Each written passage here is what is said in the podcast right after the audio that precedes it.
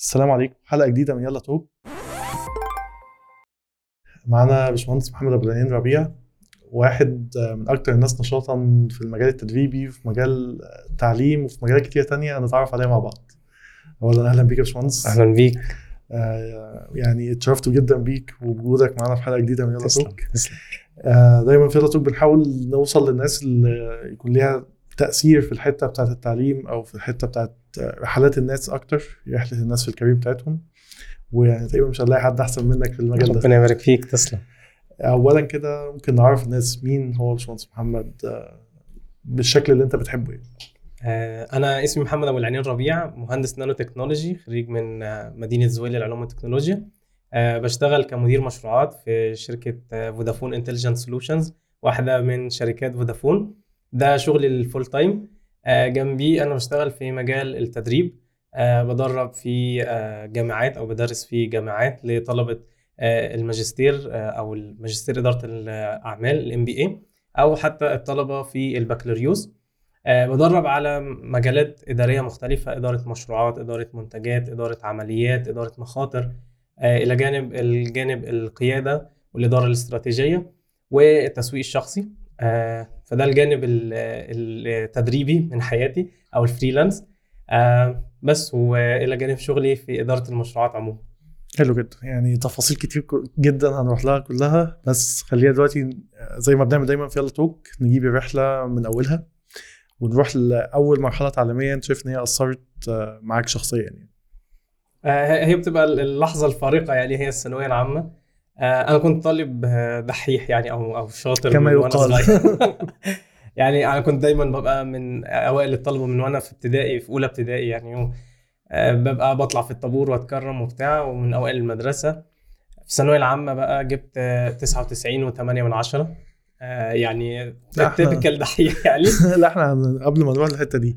إيه السر؟ يعني معظم الناس هتلاقيه حتة ابتدائي واعدادي بيبقى سهلة عارف اللي هو إيه الناس كتير آه، بتطلع من لا. الأوائل وهكذا. بس إيه السر في ثانوي؟ يعني إيه الحاجة اللي انت شايف ان انت عملتها خليتك محافظ على الأداء اللي انت بادئ بيه؟ يعني هو أنا كنت بحب المذاكرة يعني أنا بحبها دي من غير حاجة من غير مجهود يعني. آه عادي أقعد وقت طويل آه على المذاكرة. آه في الثانوية عامه بالذات آه يعني كان في ناس قرايبنا ليهم شقة آه عاملين حسابهم يتجوزوا ابنهم فيها. شقة يعني متشطبة حاجة بسيطة كده بس يعني ما فيهاش مية. الشقة دي كانت بعيدة عن بيتي تلت ساعة. كنت كل يوم أنا عندي عجلة كنت بلف بيها أكتوبر كلها. بروح من الحي السابع للحي العاشر بال- بالعجلة. تاخد مني تلت ساعة تقريبا المشوار ده. أنا معايا آه، الكتب أو الملازم بتاعتي والسندوتشات بتاعتي. أنا بقضي عشر ساعات في اليوم. أنا قاعد في الشقة دي. آه، ما بخرجش غير عشان أروح أصلي في الجامع عشان أدخل الحمام كمان وأرجع مفيش حاجة تاني بعملها في يومي غير إني قاعد بذاكر. آه، بحاول أخلي دروسي كانت في ثلاث أيام أو أربع أيام بالكتير قوي بحيث إن ما يبقى يبقاش في فيه خروج- نزول كتير أو خروج كتير. آه يبقى ال- اللي عندي بقى اليومين أو الثلاثه التانيين أو ساعات أربع أيام أنا بروح بس عشان أعتكف في المذاكرة. فأنا ما كنتش بعمل حاجة في حياتي غير المذاكرة فطبيعي يعني إن أنا هل ده كان بدافع حب المذاكرة؟ يعني أنا بحب المذاكرة فعليا ولا بدافع إن أنا عندي حلم معين عايز أوصل له فأنا حاسس إن هو ده الطريق ليه؟ في الفترة دي متهيألي مفيش أحلام. هو الواحد بيبقى بيعمل اللي أهله آه، حاطينه فيه. فأهلي كانوا شايفين إن لأ محمد ده يعني آه، الابن الكبير بقى اللي هو عليه كل الأحلام والطموحات. آه، كان الحلم إن أنا أدخل آه، هندسة بترول. وبالفعل جبت التقدير بتاعها. كان تقريبا بتاخد من 99 ونص. أنا كنت جايب 99 و8 من عشرة. كان في معانا حد قريبنا يعني اسمه أمين. آه، فأمين كان خريج هندسة بترول وبيشتغل في البحر الأحمر وعارفين بقى يعني وضعه الاقتصادي أو وضعه المادي. وهو كان الكلية دي من الكليات المشهورة دايما هي ده. الحلم الكبير اللي- داخل, علم رياضة يبقى بتفكر على طول هندسة بترول. بس الحقيقة يعني سألت في الموضوع أكتر ولقيت إن لا ده مش الموضوع مش وردي زي ما الناس فاكرة.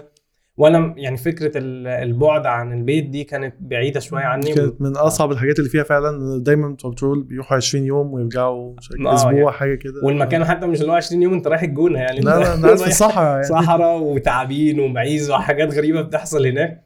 فلا كانت يعني العيشة مش هتبقى أنسب حاجة ليا. وإن حتى بعد التخرج يعني أنت لازم تدخل قسم حفر آه، ف في أربع أقسام تانيين لو ما دخلتهمش ما زي التنسيق آه التنسيق الداخلي بيبقى جو- جوه الكليات. بالظبط فهو لو ما دخلتش أول قسم فيهم هو بقية الأقسام أقل من كليات تانية كتير أصلا. بالظبط. يعني ده فعلا كان فيعني سألت عليها فلقيت إنها مش هتبقى أنسب حاجة ليا. يعني أنا كل حاجة من زمان متعود يعني الاستخارة والاستشارة والحمد لله ما, ما بتخيبش يعني دايما بتبقى هي القرار الصح. فدخلت آه، هندسة القاهرة. آه، بعد ما دخلت هندسة القاهرة فتحت مدينة زويل. وكان في يعني من بعد الثورة كده طموحات كتيرة زويل هتفتح زويل هتفتح. كنا مستنيينها. كنت يعني بقضي رمضان كله ما فيش سجده ما بدعيش يا رب أدخل مدينة زويل بس ما فتحتش وأنا داخل ثانوية عامة. فده وأنا داخل الكلية يعني بعد ما خلصت ثانوية عامة فدخلت هندسة القاهرة. بعدين فتحت مدينة زويل فلا ده الحلم. الأساسي. فرحت محول تاني. آه كان لسه أول دفعة بس فما ينفعش. حولت بعد ما بدأت يعني آه. بعد ما بدأت في هندسة القاهرة عادي. بعد ما بدأت آه اوريدي أنا خلصت إعدادي هندسة القاهرة دخلت هندسة اتصالات بس فخلاص بيبقى قرار صعب لأن أنت صعب بس يستاهل. يعني. قصدي إزاي أصلا؟ يعني عارف إيه في قرارات كتير الناس بتبقى متأكدة إن القرار ده هو الصح أو هو شايف. بس هو يعني خليني أقولها كده جبان إن هو ياخد القرار نفسه. أنا هعمل صحيح. إيه؟ مش عارف يعني أنا ربنا فتح عليا إن أنا رحت ع- وخدت القرار ده. آه يعني أبويا كان داعمني قوي في الحتة دي وهو إيه محمد ده يبقى محمد زويل زي أحمد زويل كده. لازم أروح هناك يعني. آه يعني مثلا هو كان بالنسبة له بيقدر العلم قوي. آه هو أصلا آه يعني مؤهل متوسط مش مش خريج جامعة بس هو يقدر العلم قوي آه أقول له أنا عايز أشتغل جنب الدراسة في الأجازة لأ. لما ببقى مش مكفيك فلوس يبقى أروح اشتغل. دي يمكن حاجة نختلف فيها بس ده كان هو ممكن واخدها. من الناحية اللي أنت بتتكلم فيها اللي هو تقدير للعلم إن أنت خلص رسالتك في الحتة دي وبعد كده كمل. بالظبط. مش واخدها من الناحية اللي إحنا ممكن بنشوفها بيها دلوقتي آه يعني فالموضوع أنا بالنسبة لي أنا كنت متأهل كل حاجة حواليا إنك أقعد ذاكر وبس ما تشغلش بالك بأي حاجة تانية. عايز أي حاجة ليك آه، متاحة. وأنا ما كانش طلباتي كتيرة يعني كنت بسيط جدا. بتاع مذاكرة. فكان مبسوطين مني يعني. فلما جه موضوع زويل ده آه، يلا وروح ونحول إحنا أول دفعة فبالتالي مفيش إنك تعادل مثلا مواد خدتها قبل كده. دلوقتي بقى متاح طبعا في مدينة زويل لو أنت بتحول من آه، جامعة. عادية؟ آه. بس في ساعتها لا أنا كان لازم أبدأ من الأول يعني. ورجعت وبدأت من الأول. ويعني عمري ما ندمت أو يعني كنت بندم زمان بس دلوقتي بقيت لا أنا شايف الحمد لله يعني خطوة لها ما بعدها والحمد لله يعني فتحت آه، إدراك ووعي كبير آه، في الفترة دي. وكانت جنبي في أكتوبر فده برضه كان مسهل الموضوع. أنا شخص أكتوبراوي جدا ما بحبش أخرج بره أكتوبر يعني. هي جامعة زويل اللي هي موجودة في جامعة النيل صح؟ ولا كانت. كانت موجودة؟ كانت موجودة في نفس الكامبس اللي هو عند ميدان ال- ميدان آه، جهينة. بالظبط آه. آه. آه، قضينا فيها تقريبا 3 4 سنين وبعدين حصل بقى الفصل إن جامعة النيل بقت هي في المكان ده ومدينة زويل راحت ناحية حدائق أكتوبر. آه آه. يعني تعتبر مدينة جديدة كده ضمن أكتوبر يعني. حلو جدا. طب الفترة بتاع جامعة زويل نفسها آه، الجامعة نفسها إحنا سمعت عنها كلام كتير من ناس كتير بس هل هي بالقوة اللي فعليا آه، كان الكلام عليها من قبل ما تبتدي؟ آه يعني خاصة ال- الدفعات الأولى إحنا خدنا خيرها يعني. فالموضوع لا كان مميز جدا جدا. في التعليم مستوى الدكاترة مستوى المعامل آه، كل حاجة وما زالت لغاية دلوقتي آه، فلا كان كل حاجة مختلفة أنا قضيت آه، التعليم الأول في هندسة القاهرة فشفت قدرت الفرق يعني. يعني. لا في فرق بين الجامعة الحكومية وحتى هندسة كريدت آه، في جامعة مم. القاهرة لا تختلف برضو عن مدينة زويل آه، المستوى والاحترام والتقدير و آه، كل حاجة يعني كان فيها quality education التعليم. الجيد اللي يستاهل فعلا يعني آه، أنت قلت لي إن أنت كنت خريج قسم nanotechnology yes طيب فالنانو تكنولوجي آه، مش موجود أصلا كقسم في في, معظم ال صحيح هو مش موجود في مرحلة البكالوريوس آه،. في أي حتة غير مدينة زويل آه، موجود في مرحلة الماجستير في ال AUC مثلا. لكن ما حدش بيدرسه في مرحلة الخمس سنين دراسة بتوع هندسة دول غير في مدينة زويل بس يعني الحتة دي بقى طيب هل هو ال career path بتاعه موجود في مصر؟ يعني أنا دلوقتي عايز خلصت الكلية بنانو تكنولوجي وعايز أشتغل. هل ال career path ده موجود في مصر بسهولة؟ موجود. آه، وموجود آه، وكويس. يعني بي- بي- بيخطفوا الناس. يعني الشركات دي بتاخد الناس اللي متخرجة من الجامعة أو من قسم هندسة آه، نانو تكنولوجي مستنيينهم. يعني شركات كتيرة مثلا سيليكون آه، سيل- في في كذا حاجة آه، زي مثلا Mentor Graphics في آه. آه Valeo Valeo بتاع ال embedded آه طبعا. أي حد في ال embedded أو ال IC design أو ال analog circuits في في شركات كتيرة لأ بيبقى بتخرج أنت عارف وحتى ال entry level salary يعني بي- بيعدي ال 12000 جنيه إن أنت طالما هي متخرج يعني. طالما هي limited أو مش موجودة كتير آه. فطبيعي هيبقى ال salary بتاعها فلا أحسن. يعني هم بيجوا يعملوا career fair وياخدوا الطلبة ك intern الأول أو متدرب أثناء الدراسة وبعد ما بيتخرج بيكون معاهم على طول. فأكتر من شركة أنا ما دخلتش ولا واحدة فيهم. هنجيلها دي. آه، موجود يعني بس ك career لا موجود. حلو طيب إحنا دلوقتي نانو تكنولوجي جامعة زويل وخلصنا اشتغلنا project management في فودافون آه. جات إزاي؟ أو الكارير نفسه ابتدى من ما؟ حطيتش إيدي في هندسة خالص. الحقيقة ما أنت نفس الوضع يعني ما. اشتغلتش يوم مهندس. آه، قول لي بدأتها إزاي؟ بدأت معاك من الكلية؟ التفكير ده ولا بعد كده؟ آه يعني أنا كنت أكبر من الناس اللي معايا بسنتين أو نفس الدفعة بالظبط. بتاعتي.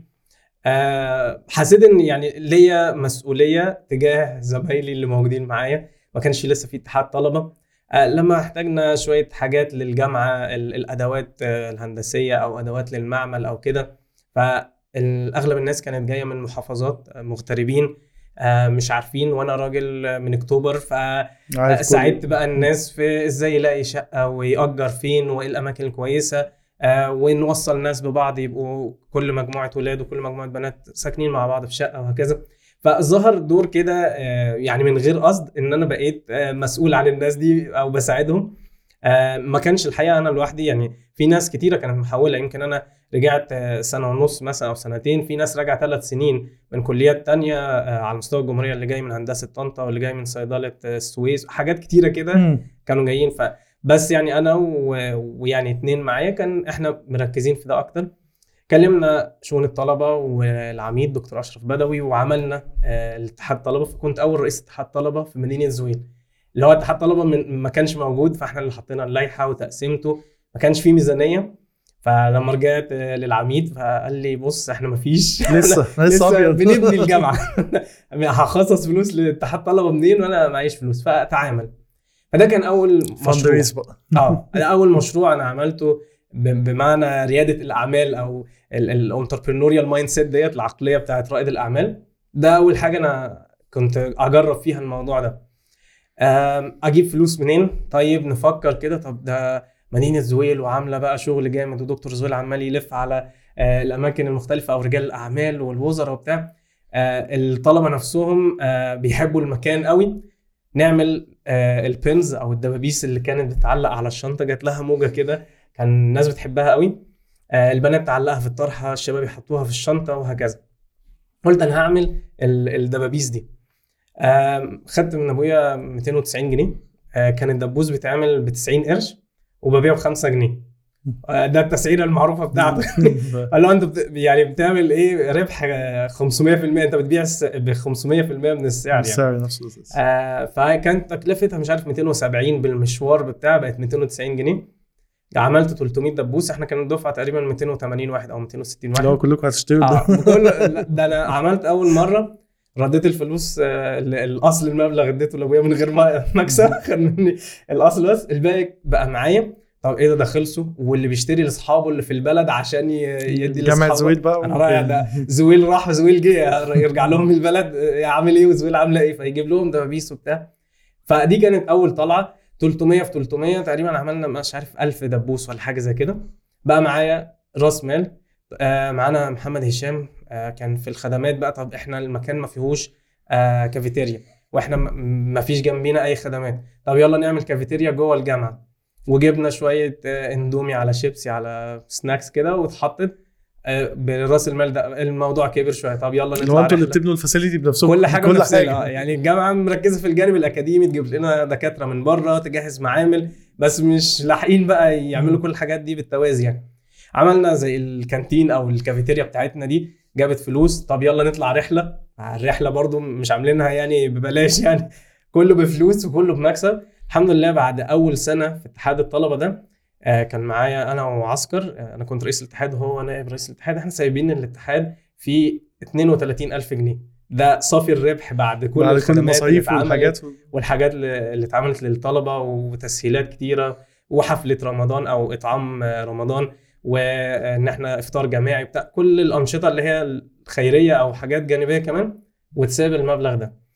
كنت الحقيقة تعبت من الاتحاد كان مطلوب يعني في ناس بتقول كمل وبتاع بس أنا كنت خلاص ده كده كان أول سنة و- آه. وخلاص بعد كده عملت IEEE اللي. هو.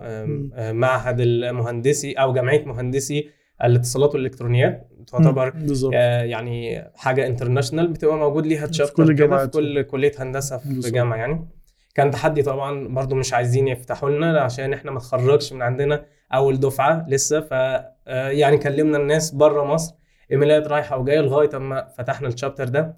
إداني بقى exposure مش بس جوه الجامعة بقى حاجات بره الجامعة. community أكبر. بعدها بسنة سافرت تركيا في تبع برضو آه، مؤتمر تبع IEEE.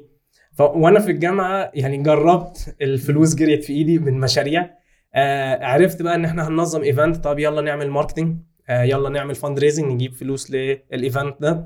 يلا نعمل public relations ونكلم قنوات تلفزيونية نجيب ناس تصور إعلاميين.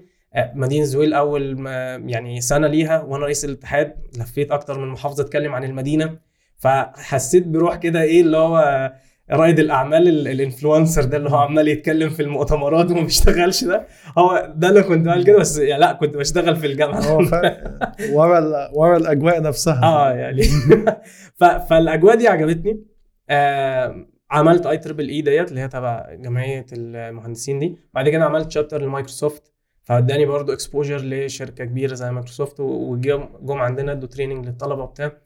فاستهواني بقى ان أنا اتعلم ال business development تطوير الأعمال وال marketing واشتغلت في الحاجتين دول جنب الدراسة. أشتغل على event من اللي بيحصلوا بقى أيام الجريك كامبس كان هو ال hub بتاع ال event. management أو أي حد عايز يعمل event كان يروح الجريك كامبس على طول. أشتغل مع eventات وأجيب fundraising وآخد commission ومش عارف إيه. بقى ليا network مع شركات كتيرة تبقى interested إن هي آه، تدي فلوس في event بس فكنت بنجح بقى يعني الحمد لله اتخرجت بجيد في الآخر. آه، بعد ما كنت بقى اللي هو أنا 99% بالظبط. almost 100% 99 8 من 10 فكنت اللي هي زي الحصان لما بيبقوا حاطين له كده حاجة تغمي عينه عن أي حاجة تانية هو ماشي لقدام بس أنا ماشي في اتجاه المذاكرة بس. لما اتشالت دي ودخلت هندسة القاهرة شفت أنشطة طلابية كبيرة IEEE و STP كان انج بريك كان في أكتر من student activity كبير انضميت ل STP وانضميت ل SPE اللي هي Society of Petroleum Engineers شفت لا ده في حاجات جديدة وفي حاجات أحسن. بعدين سبتهم رحت عند آه، في زويل. فأنا كنت عايز أعمل بقى الحاجات دي. ده ده فتح لي آه، جوانب تانية. وبعدين الموضوع ما بقاش مقتصر على سور الجامعة. بقيت بعمل حاجات بره الجامعة أو شغل بره الجامعة. الفلوس جريت في إيدي. طيب أنا لو استنيت لغاية أما أتخرج عشان أعمل فلوس من الهندسة لا يعني إنها لحياة طويلة يعني. فلا أنا عايز فلوس من دلوقتي. فبدأت بقى إن أنا أ freelance مع نفسي في ال social media في ال business development أي حاجة فريلانس كده اتعلمت بقى من هنا. آه، الواحد يحفرك في أي حتة يعني. وهي الحتة اللي أنت قلتها حتة إن أنا في ثانوية عامة أنا مركز قوي في هدف واحد لما دخلت الكلية أظن ده كمان ممكن بيبقى دافع إن أنت مجرد ما ابتديت تشوف الحاجات التانية ابتدت تاخدك أكتر يعني. صحيح. هو هو في ناس للأسف بتاخدهم دي بقى ويبلط في. الجامعة شوية. يقعد له سنة ولا اتنين ولا يعيد بقى أكتر من مرة. آه لا يعني أنا مش مؤيد ده الحقيقة. آه يعني لو رجع بيا الزمن أنا ممكن آه أدي اهتمام أكبر برضو للمذاكرة. آم، يعني لو حد عايز يخرج بره مصر فهو أسهل باب وأسرع باب إن أنت تخرج على دراسة. آه وفي الوقت ده أنت بتبقى لسه مش متجوز. آه براحتك لو هتقضي لك سنتين ثلاثة بره ماجستير ولا دكتوراه وبتاع. فلا الاهتمام بالدراسة كويس ومفيد. آم، فلا أنا مش مؤيد خالص الناس بقى اللي هي ارمي الشهاده لأن, خالص يعني. لأن مش دايما برضه الناس مش دايما كل الناس بيبقى عندها المهارات التانية اللي ممكن تستخدمها في الحاجات دي. فممكن بالظبط. في ناس يبقى الطريق الأسهل بالنسبة له الشهادة والشغل ال- شوية ممكن نقول روتيني مش عشان هو روتيني أو وحش بس قصدي اللي هو systematic أكتر يعني ده ده الأنسب ليه يعني كل واحد برضه. كل ميسر لما خلق له. فده الأسهل فهو في ناس كده وفي ناس كده فما تحاولش تجبر نفسك إن أنا اتجاه من الاتجاهين آه. يعني فاهم؟ حاول تروح للاتجاه الأفضل بالنسبة لك يعني الأنشطة الطلابية جميلة ومفيدة وبتعمل شخصية آه، أفضل بتعمل لك خبرات خليك تعودك على تجرب. الشغل بس لو مش بس. هي مش حتتك آه، خلاص مش بالعافية يعني بالظبط إيه اللحظة اللي قررت فيها ان هو أنا أصلا مش هشتغل بهندسة؟ هل كانت وانت جوه لسه ولا بعد ما خلصت؟ والله و- وأنا في هندسة نفسها كانت تاخد مني وقت كتير وكويزات ومترمات ومشاريع إحنا كنا بنعمل بقى مشاريع في كل مادة. آه، مم. ف- يعني الترم الواحد عندي خمس مشاريع لغاية يعني اما اتخرج. مش بس اول ما اتخرج يبقى عندي مشروع تخرج بس. فكان تاخد مني وقت كبير. كنت أبص بقى للناس اللي في كليات يعني مثلا زي التجارة هو ما بيروحش أصلا وهو امتحان آخر السنة وامتحان الميد ترم وخلاص. كنت بفكر إن أنا يعني إيه اللي قعدني هنا؟ ما أنا أروح تجارة وخلاص والدنيا هتبقى حلوة. طالما أنا كده كده مركز في الحاجات اللي جنب آه. بالظبط. بس لا يعني آه الحمد لله إن أنا ما عملتش كده. أنا بشوف إن يعني الهندسة هي منتاليتي مش شهادة. ف يعني كان حتى دكتور فاضل سليمان يقول للناس مهندسين ومش مهندسين. ما يقصدش إن المهندسين اللي هم معاهم شهادة آه، بكالوريوس هندسة ولكن بس ال mindset آه اللي بيستخدم دماغه آه، ويحل المشاكل ما بيعطلش قصادها ده هيبقى مهندس. ايا كان شهادته إيه أو مش معاه شهادة خالص فدي الدماغ بتاعت المهندسين. اللي بياخد الموضوع لأ هذا ما وجدنا عليه أباءنا ده كده مش مهندس. فانا عاجبني ال mentality بتاعت ال problem solving دي اللي بنقعد نتعلمها في خلال الدراسة كلها. وبتتعلمها بشكل indirect كتير فهو أنت بتبقى خلاص هي في ال mindset من غير ما حتى أنت تفكر فيها. بالظبط ده أنت خلاص ده ال- ال- ال autopilot بتاعك. بتحل مشاكل على طول يعني. فلا هندسة يعني ممتن الهندسه طبعا ما لا أكيد يعني بص يعني أنا نفسي أو كل تجارب الناس اللي خدت تجربة هندسة وما اشتغلتش في هندسة قليل قوي إن أنا شفت حد ندم إن هو دخل هندسة. هو في الآخر زي ما أنت بتقول هي بتساعد في كل التفاصيل كفاية الضغط اللي بتضغطها في الكلية هيبقى بالنسبة لك أي حاجة حاجة ضغط بره ما فيهاش. حاجة يعني بتهزروا ولا إيه؟ حلو طيب بداية بعد ما بعد الكلية بقى يعني آه، أول خطوة كانت بعد الكلية كانت عاملة إزاي؟ هو يعني أثناء ما أنا في الكلية الموضوع كان فتح يعني أبواب تانية already بقيت في ناس آه بتعامل معاهم في شغل وجاهز إن أنا ممكن أروح معاهم ك full time أول ما أتخرج. ولكن يعني أنا قعدت مع الأب الروحي بتاعي كان دكتور أشرف بدوي كان هو عميد الجامعة. هو ده اللي كان معايا من أول ما كنت رئيس اتحاد. الطلبة. وكان مكمل بقى. آه فاشتغلت في مدينة زويل على طول. هي كانت بيتي التاني أنا كنت بقضي فيها وقت طويل جدا يعني أكتر من أنا بروح البيت أنام وبعدين أصحى تاني يوم أروح ال- المدينة زويل أروح جمعة وسبت مفيش حد غيري هناك أنا ودكتور شريف صدقي في رئيس الجامعة وبس يعني بتبقى الموضوع كده. فأنا كملت شغل في مدينه زويل دي كانت أول شغل بالنسبة لي. آه، اشتغلت بقى كمدير مشروعات ومعيد في نفس الوقت. آه آه، صحيح خريج بجيد بس بقيت معيد في كورسات ريادة الأعمال وكورسات إدارة المشروعات. إحنا بناخد دول ككورسات من ضمن ال- ضمن ال- البكالوريوس. آه بتاع الهندسة نفسه العادي. آه يعني في اهتمام مش بس هندسة يعني هي هي مدينة زويل فيها هندسة وعلوم. أربع حلو. تخصصات هندسة وأربع تخصصات علوم. أو دلوقتي بقت خمس تخصصات هندسة وأربع علوم. كله بياخد آه اللي رياده الأعمال وال project آه management. هي دي مواد ال- الإنسانيات ال humanities. دي. عشان كان رؤية دكتور زويل الله يرحمه كان بيفكر إن إحنا عايزين science based enterprises اللي هي مم. شركات قائمة على قائمة العلم. على العلم. فهو عايز أي حد بياخد جانب علمي يتعلم معاه كمان آه، ريادة أعمال وإزاي يأسس شركته. وهكذا.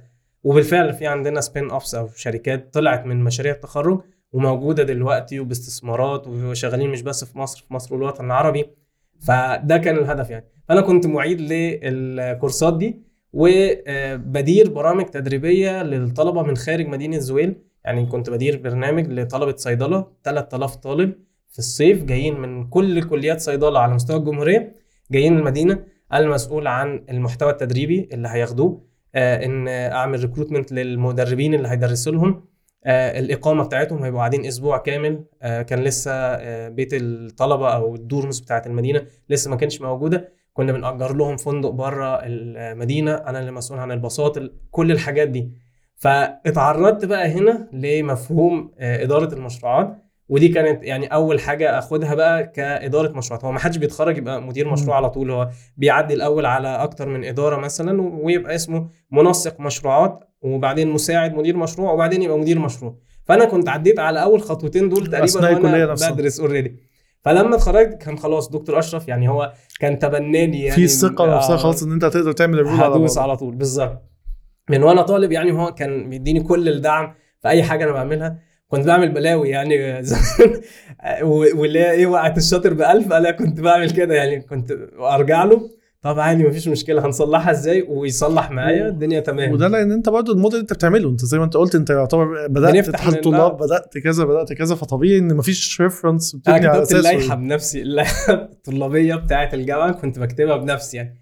فكان في غلطات كتير في مشاكل. آه يعني الحمد لله كله عدى مش مش هنقول الحاجة دي مش هنفتح المشاكل. ف... فبس يعني كنت مع دكتور أشرف وبعدين آه تقريبا لمدة سنة ونص مثلا وبعد كده اشتغلت مع شركة إماراتية. آه شركة في مجال آه دعم الإبداع وريادة الأعمال. كنت مسؤول عن آه إيفنتات أو فعاليات بتتم على مستوى تسع دول عربية وسبع دول أفريقية. وأنا اللي كنت بتابع على ال project managers في كل دولة من دول. أنا اللي بحط ال plan وأتابع معاهم تنفيذها. كان حاجة منهم مثلا تحدي العرب لإنترنت الأشياء والذكاء الاصطناعي. تحدي أفريقيا لإنترنت الأشياء والذكاء الاصطناعي. إحنا بنعلم الطلبة آه، جزء business وجزء في انترنت الاشياء والذكاء الاصطناعي عشان يعملوا شركات قائمة على التكنولوجيا. ويدخلوا مسابقة ونجيب لهم مستثمرين يتبنوا المشاريع اللي هم شغالين عليها دي. آه، المسابقة بتتم على المستوى العربي وبعدين الفايز من الوطن العربي آه، يتكرم في دبي لأن دي كانت شركة إماراتية فالمؤتمر بيتم مع وزارات وهيئات حكومية في دبي. نفس الشيء حصل بالنسبة ل المستوى الأفريقي. واتعمل event في كينيا ويبقى فيه sponsor من هنا شركة يعني holding company كده أو شركة قابضة اسمها بنيا هنا في مصر هي اللي كان ال sponsor بتاعنا. كنا بنتكلم بقى في- حاجات يعني ال sponsor الواحد ممكن يبقى دافع له مثلا 300 ألف دولار الكلام ده برضو قبل التعويمات الأخيرة. بالظبط. فيعني كان في مبالغ بتبقى موجودة. آه بتعامل مع ناس من 40 دولة مش يعني آه هم أفريقيا وأوروبا بس معانا ناس من I triple E مثلا من كندا وأمريكا وأوروبا. ففي آه في دول كتيرة ب time zones مختلفة بلكنات مختلفة باهتمامات وخلفيات مختلفة. فتديك ال experience بتاعت ال international بقى scene ده كان حاجة جامدة جدا. بعدها رحت لشركة تانية في نفس القطاع بالظبط Startups Without Borders دي شركة إنجليزية بتعمل نفس الحاجة آه بس مركزة أكتر على منطقة الشام أو الناس اللي بيتأثروا بالإزاحة أو. ال refugees اللاجئين. حتى لو لاجئ داخلي يعني مثلا آه، إخواننا في فلسطين هو لاجئ جوه فلسطين حدود هو. اضطر إن هم خدوا منه بلا بيته وراح مدينة تانية فده بيعتبر لاجئ برضه. إزاي ندي تمكين للناس دي؟ آه، يتعلموا ريادة أعمال. كنا بنعمل مشاريع مع جوجل آه، فيسبوك أو ميتا مع GoDaddy مع UNDP USAID المعونة الأمريكية. وكذلك GIZ المعونة ال- الألمانية. UNDP مكاتب ال- آه، الأمم المتحدة. فبنعمل برامج ده كان ال client بتاعي. يعني ده ده هو جاي مديني ال fund وبيقول لي اعمل لي program عشان نشتغل على الحاجة دي. فأنا اللي كنت مسؤول عن البرنامج ده من أول تصميمه وبعدين تنفيذه وكل الحاجات الخاصة بيه. طيب يعني إحنا كده بنتكلم عن الفترة دي أنت كان كل الشغل بتاعك أصلا قائم على projects بره مصر يعني أو حاجات أصلا ناس international بشكل عام ال client وال... والمكان بتاع التنفيذ بتاعه. بالظبط آه يعني هو كان ال الناس كلها أنا شغال آه، من مصر بس التنفيذ نفسه بيبقى مع شركاء محليين في كل دولة. الشريك المحلي ده ممكن يبقى جامعة آه، زي جامعة القاهرة كده الجامعة الأم مثلا جامعة نيروبي في كينيا. فدي اللي هي بتوازي جامعة القاهرة بالنسبة لنا. أو وزارة نعمل مثلا مع وزارة الاتصالات في أوغندا آه، أو في وزارة ريادة الأعمال في الأردن وهكذا. كل آه، تنفيذ في كل دولة بيبقى فيه شريك محلي بيكون هو مسؤول عن الحاجة دي. وزارة اتصالات وزارة ريادة أعمال جامعة حكومية جمعية كبيرة آه، يعني مثلا ممكن تقارنها بجمعيات كبيرة هنا في مصر زي جمعية مصر الخير مثلا. فيبقى في جمعية عندنا الناحية التانية بس يكون ليها آه، جانب في آه، ريادة الأعمال والتكنولوجيا. فالتنفيذ كان بيتم بالشكل ده. آه، بنشتغل بقى على ال business development أو تطوير الأعمال وشراكات طويلة المدى مع شركاء مختلفين. آه، ناس من الاكاديميا ناس من الحكومة ناس من القطاع الخاص وهكذا. آه، بعد كده سبت مجال ال event management كله بقى وإدارة الفعاليات والاهتمام بدعم الإبداع وريادة الأعمال واتجهت لمجال الاتصالات اشتغلت بقى. ب يعني شوية الحاجة اللي أنا درستها يعني النانو تكنولوجي بتعتبر آه، دراسة متقدمة لهندسة الاتصالات. شوية فاشتغلت بقى في آه، فودافون آه، وبنفس ال concept برضه أنا شغال مع فودافون UK أنا شغال من مصر بشتغل على مشاريع بيتم تنفيذها في آه، إنجلترا. مثلا المشاريع اللي ال team بتاعنا شغال عليها إن إحنا إزاي نعمل ال 5 G في في إنجلترا. إن إحنا بقى بنعمل حاجات hardware أو حاجات infrastructure اللي هي البنية التحتية بتاعه تمكين حاجة زي دي وال software أو ال platforms المنصات والمواقع اللي إحنا هن- هنفعلها أو هنشتغل بيها آه، لتمكين ال- الجيل الخامس من الاتصالات يعني. طيب يعني إحنا كده دي كانت المرحله الأخيرة كشغل أو دي المرحله الحالية كشغل. آه بالظبط. ده ك full time. الشغل مع فودافون UK وبالشكل اللي هو ال project اللي أنت بتتكلم فيه اللي هي حتة إن أنا بشتغل على حاجة تمكين technology أكتر بس برضو من وجهة نظر ال project management يعني. بالظبط كده هي حلو جدا. طيب أنا دلوقتي يعني اتكلم شوية عن الشغل نفسه. طيب أنا هرجع شوية ورا الحتة بتاعة التعليم بشكل عام. عشان إحنا بنحاول نركز على الحتة دي آه، بشكل اولا مؤسسي. يعني إحنا إيه الحاجات اللي ممكن تتعمل على level الشركات أو على level المؤسسات اللي شغالة في مجال التعليم؟ وإيه الحاجات اللي أنا كفرد آه، طالب ممكن أبتدي أركز عليها؟ اللي هي نبتديها من الأول. هل المؤسسات التعليمية في مصر شركات اللي بتشتغل في مجال التعليم السيستم التعليمي في مصر هل أنت شايف إن هو في مشكلة في حد ذاته؟ يعني اللخبطة بتاعته. مشكلة واحدة. أيوه خلينا نتكلم فيه. آه، يعني أنت كنت نظام ثانويه عامه قديم ولا جديد؟ اللي هو آه، سنتين لا، ولا؟ متهيألي القديم قوي مش القديم بس. لا، حصل تغييرات كتير يعني أنا كنت قبل كل الكلام ده لا. حلو. يعني عن- أنت كنت سنتين، ثانوية آه. سنتين عادي زينا. آه. ال- ال- الناس عارفاها. بالظبط. سيبك من الشقلباظات اللي حصلت مؤخرا يعني. فأنت شايف ده. يعني مع نظام الثانوية العامة الجديد أو مع التغييرات اللي بتحصل هل ده أصلا في اتجاه صح أو إحنا؟ بص يعني هي ال- المنظومة فيها آه، بنسميهم stakeholders أو أصحاب منفعة أو أطراف مصلحة متعددين. فما ينفعش إن أنا أمسك جانب واحد وأصلحه وأسيب الباقيين. يعني ده من علم إدارة المشروعات. يعني أنت دلوقتي عندك ولي أمر وطالب ومدرس و مدرسة ومدرسة وإدارة. والإدارة بتاعت المدرسة دول كلهم الأطراف المعنية. بعد كده ال- المنظومة التعليمية فيها بقى ال- المناهج التعليمية الأبنية التعليمية طرق التدريس. ففي حاجات كتيرة أنت محتاج تظبطها في نفس الوقت. الموضوع مش قرار وخلاص القرار ده يلا تابلت آه، يلا سنة واحدة بدل سنتين هاتوا سنة ستة شيلوا سنة ستة. مش الموضوع مش بيبقى قرار واحد هو منظومة كبيرة يعني أظن إحنا هن- هنعدي بأكتر من تجربة ومن كل تجربة هنجرب في الناس وهنتعلم لغاية أما نوصل. بس الموضوع محتاج تطوير. آه طبعا محتاج تطوير. أنا بشوف إن يعني أهم حد في في العملية التعليمية دي هو ولي الأمر والمدرس. والأولياء الأمور مثلا إحنا كنا بنقول بقى إن بعد الكورونا خلاص الناس كلها بقت بتتبنى تكنولوجيا التعليم وال EdTech اللي هي education technology والكلام ده كله. لكن لا ما هو ولي الأمر مش شايف كده؟ هو إزاي تقعدوا ابني في البيت؟ ده أنا عايز الحضانة تفتح والمدرسة تفتح عشان أسرب العيال. خدوهم آه يعني ايا قعدوهم كان عند- هتعملوا فيهم على إيه فكرة ده مش هنا بس مش هنا بس أنا بتعامل مع كل يوم أنا بتكلم مع ناس في, في إنجلترا حاليا يعني. هو اليوم اللي ولاده بيقعدوا هم عندهم آه، زي مظاهرة أو أو في اعتراضات كده على الأجور وبتاع آه، المدارس قفلت ثلاث أيام. بيقول لي ده آه، قطعة من الجحيم. إن العيال يبقوا قاعدين معايا في البيت ومش عارف أشتغل مش عارف إيه. ف وده مش شخص ده كلهم بيشتكوا نفس الشكوى دي. نفس ال... نفس الأمر بالنسبة لنا هنا يعني.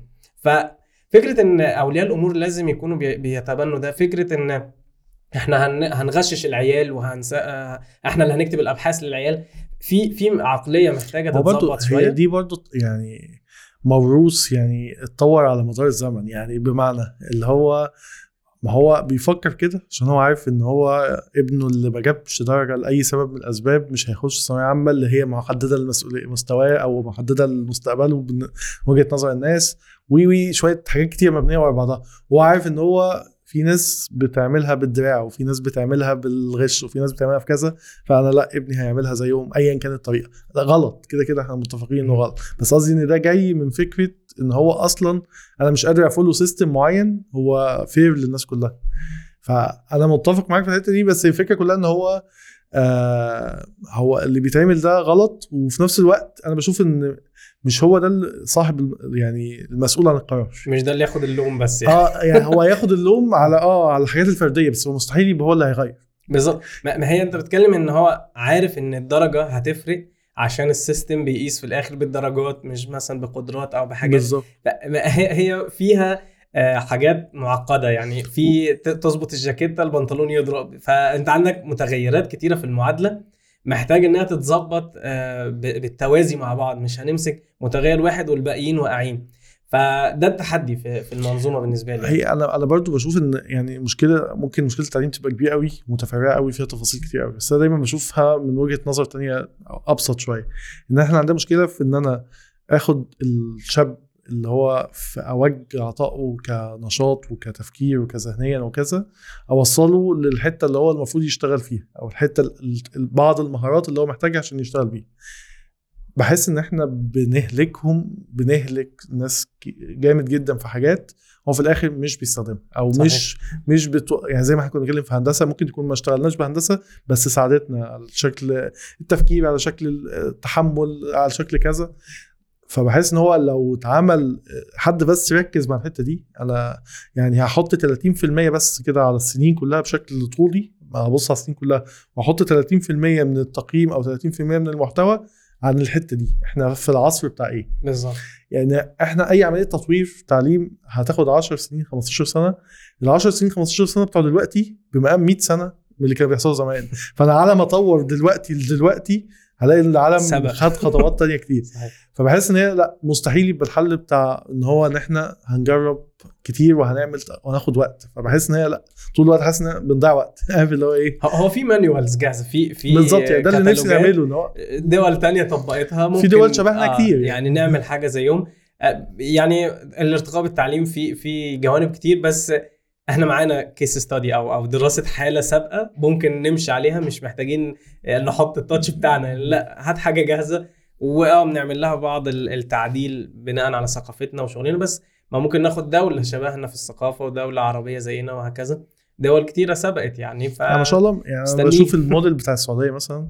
آه، السعودية في وقت من الأوقات كان بيتقال آه، لأ ده إحنا اللي بنعلمهم والنغمة اللي بتتقال من دي. زمان آه آه، أنا مثلا آخر مرة رحت كان 2019 لا لقيت شباب مختلفة تماما عن اللي شوف- بنشوفها. بشكل عام أو عن الصورة الذهنية اللي كانت ممكن تبقى متكونة. آه، شباب فاهم فاهم لغة فاهم تكنولوجي فاهم business بيتكلموا كويس عاملين project مشاريع كويسة وشغل كويس. فحد هيقول آه ما عشان في فلوس يعملوا الكلام ده. طيب هو هو كان عنده فلوس من فترة كبيرة بس ما كانش كده. هي- واستخدمها في إن هو آه، يطور الموضوع. وأنت كان عندك علم من فترة كبيرة وما كنتش كده برضو يعني في دول. أفقر. يعني ما. ما أنت عندك السعودية إحنا في ناس بتخرج من عندنا من زويل دلوقتي بتقدم في منح عشان يدرس في جامعة خليفة في الإمارات جامعة يدرس في جامعة آه، حمد آه، في في قطر. آه، ال- الملك آه، عبد العزيز عبد العزيز آه، وهكذا. في في جامعات أنا أعرف ناس من مصر واخدين منح أيوة. عشان يدرسوا هناك. طب دي أغنى مننا؟ طب ما في أفقر مننا. يعني الهند مثلا هي دولة نظريا هي أفقر مننا وفيها لو فقر كبير جدا. فيها مشاكل آه. مشاكل كتير. بس هو إزاي إنهم طلع من عندهم ناس بقى الرؤساء آه، شركات ورؤساء وزراء؟ كل ال tech leaders في العالم كله. ال tech leaders آه يعني مايكروسوفت آه، أكتر من شركة. يعني كتير. أكبر 10 شركات في العالم. ال CEOs بتوعهم بيبقى- بيبقوا هنود. آه، رؤساء وزراء في آه، دول مختلفة. يعني في مثلا إنجلترا آه، كان تقريبا رئيس الوزراء بتاعهم دلوقتي هندي ودول مختلفة كتير. الموضوع قايم على التعليم. فالتعليم هو اللي هيصلح آه، أي أي وطن تعبان يعني أو في مشاكل. فالتعليم طبعا هو اللي بيقوم. إزاي بقى؟ يمكن مش مش أنا أحسن حد أتكلم فيها. آه, آه في في حلول. بس آه، يعني أكيد كل كل حل محتاج دراسة من أبعاد مختلفة يعني. على ال level الشخصي. طيب من وجهة نظرك يعني هل دلوقتي الشباب آه، لو حد بيسمعنا هل هو الطبيعي إن هو ي skip ال system التعليمي العادي ويبتدي يركز إن أنا والله هاخد كورس كذا هتدرب كذا هخش student activity كذا عشان أطلع من الكلية أو أطلع حتى من ثانوية آه واعي للي بيحصل حواليا كحياة وقادر أبتدي الكارير بتاعي؟ ولا لأ آه مهما كان هو التعليم بتاعك تاخده كامل وبعد كده تبتدي تفكر في الموضوع. لا يعني أنا بشوف إن كل واحد شايل شيلته كل واحد مسؤول عن تعليمه مسؤول عن تجربته. ما بفكرش إن ما كلهم ماشيين كده يبقى أنا لازم أمشي معاهم لا. أنا مسؤول عن اللغة بتاعتي. الإنجليزي دلوقتي بقى أهم من البكالوريوس أو الليسانس. اللي معاك. يعني بيجي لنا ناس كفء جدا جدا جدا. بس الإنجليزي مش نافع مش هيقدر يأبديت نفسه. مش آه يعني مش عارف يتعلم زيادة مش عارف آه يتعامل مع عملاء أكبر فمش عارف يرتقي في ال- السلم الوظيفي أو يروح شركات أكبر. فده الإنجليزي أنا بشوفه يعني آه، أهم من البكالوريوس. بيفتح أبواب ممكن البكالوريوس نفسه ما يفتحهاش. آه، بعد الإنجليزي إن الواحد بقى يبقى عنده مهارات التعلم نفسها اللي هي learn how to learn إن أنا أتعلم إزاي أتعلم. إزاي آه، أبقى دايما up to date بالأحداث اللي بتحصل حواليا وكل التحديثات اللي في المجال بتاعي. أبقى مطلع يعني الاطلاع العام ده إحنا دلوقتي ما بقيناش بنتكلم إن والواحد بيبقى عنده اللي بنسميها ال I-shape experience إحنا بتبقى اسمها T-shape I و T إن ال I بيبقى حاجة كده عمودية هو متخصص في قطاع واحد بس. ده كان زمان ال- اللي هم ال specialists أو المتخصصين. دلوقتي بقينا بنتكلم في ال T-shape اللي هي أنا متخصص في قطاع بشكل رأسي ولكن بشكل أفقي أنا عارف في أكتر من قطاع تاني حوالين نفس المجال بتاعي ده. بالظبط يعني. أنا عارف حاجة عن كل حاجة وحاجات عن حاجة. يعني بالظبط. ال cross functional أو. ال generalist العموميون دول دول بيبقى فرصه أكتر في الشغل آه، وعي وادراكه لو هو هيشتغل حتى نفس الشغلانة اللي بيشتغلها ال I-shape experience بس ال outcome اللي بيطلع منه أو الإنتاجية بتاعته بتبقى أعلى. وثقته في نفسه في التعامل مع الناس والتعامل مع أي task هتجيله هتبقى أكبر. تثبيت أقدامه. دلوقتي في ال layoffs أو تسريح العمالة اللي بالظبط. بتحصل. فأنا دلوقتي لما يبقى قدامي شخص ممكن يعمل ثلاث مهام أو شخص بيعرف يعمل مهمة واحدة بس طب ما أنا ممكن أخلي الشخص اللي أقدر أعتمد عليه في أكتر من حاجة. فلا يعني كل واحد مسؤول عن تعليمه. ودلوقتي بقى أسهل من زمان. أنت أي حاجة بالظبط. متاحة اونلاين مهما كان التخصص اللي أنت عايزه مش لازم هتوصل للحاجة اللي لازم يدفع فيها فلوس من أول يوم. لا الأساسيات متاحة كتير جدا جدا اونلاين عايز بقى تتخصص وتاخد حاجة يعني ما فيش زيها آه ممكن تبقى دي اللي بفلوس شوية تدور بقى على وانت اللي. هتكون وانت اللي هتكون رأيك بناء على الحاجات اللي فيه يعني مش المفترض إن انت تبتدي بيها آه، يعني. في حاجات كتيرة. بالظبط. يعني المواقع كتيرة جدا جدا في مصر دلوقتي باللغة العربية يعني كان زمان حتى الإنجليزي بقى كانت عائق. دلوقتي لا أنا شخصيا ليا دلوقتي 26 كورس متسجلين أونلاين بالعربي على مواضيع مختلفة وفخور جدا بحاجة زي دي. إلى جانب الفلوس اللي بتجيلي منها أنا ببقى بتابع الداشبورد بتاعي أو العداد بتاعي عدد الساعات آه. آه. كل ما أشوف عداد الساعات عمال يزيد يعني بسأل ربنا دايما يا رب تبقى في ميزان حسناتي مسؤولية وفي. نفس الوقت حاجات آه. يعني أنا أنا ال- التدريب ده بالنسبة لي يعني لو الناس بقى بتقول follow your passion والشغف وبتاع فممكن تقول إن ده شغف بغض النظر عن الكلمة دي مستهلكة. يعني بس أنا بالنسبة لي لا التدريب ده حاجة يعني آه، أنا أنا بحب أقف وأدرب الناس أو أفيد حد. فالمواقع كتيره دلوقتي آه، اليوتيوب مفتوح مواقع بتعمل خصومات وعروض كتير. فما فيش حد ليه حجة دلوقتي إنه ما يتعلمش يعني. الشركات نفسها والطريق ال business نفسه بيتطور بشكل رهيب جدا. فهو حتى الناس اللي بتعمل اللي إحنا بنتكلم فيها عندها مشكلة في إن هو طيب أنا أنا خلص لسه مخلص ال course الفلاني ده طلع ليه updates طلع ليه تفاصيل وهكذا. إيه الطريقة اللي أنا احاول إن أنا أحافظ بيها على إن أنا updated يعني؟ أنا on track يعني صحيح. دي موجودة في في كل المجالات. يعني لو حد ايا كان مجاله أو تخصصه ممكن يكتب كده how to stay relevant in ويكتب المجال بتاعه. how to stay relevant يعني إزاي تفضل مرتبط, مرتبط بالمجال أو على اطلاع باستمرار. يعني دلوقتي جوجل هو بيسال جوجل قبل ما تسأل أي حد. فلو كتبت الجملة دي ايا كان مجالك آه، حاجة متخصصة جدا أو حاجة عامة جدا بيجيب لستة كده ومقالات ماشية خطوات إن أنا إزاي أعمل حاجة زي دي. الفكرة كلها إن دايما أنا بحاوط نفسي بالناس اللي أنا عايز أبقى زيهم. يعني اللي هو أنا أنا بعشق البودكاست. أنا أنا بقعد أسمع بودكاست في كل حاجة. حتى الناس اللي ما بحبهمش بسمع البودكاست بتاعتهم. لأن أنا بشوف الناس اللي نجحت النجاح ملوش مفهوم واحد يعني. بالظبط. ممكن واحد يشوف إن النجاح فلوس واحد يشوفه شهرة واحد يشوفه آه، درجة علمية م- ملوش تعريف واحد. ملوش طريق واحد. ولا طريق واحد. يتمشي ليه 70 طريق مختلف. بالظبط. فأنت لما تشوف كل واحد وقصته أنت مش لازم تبقى يعني تكرار لتجربة شخص أو أو شخصية حد. أنت بتقلده وخلاص بيربي شعره هربي شعري آه، مش عارف بيسكن في المكان ده هسكن في المكان ده. لا. أنا بتعلم من كل واحد حاجة وبكون تجربتي الخاصة.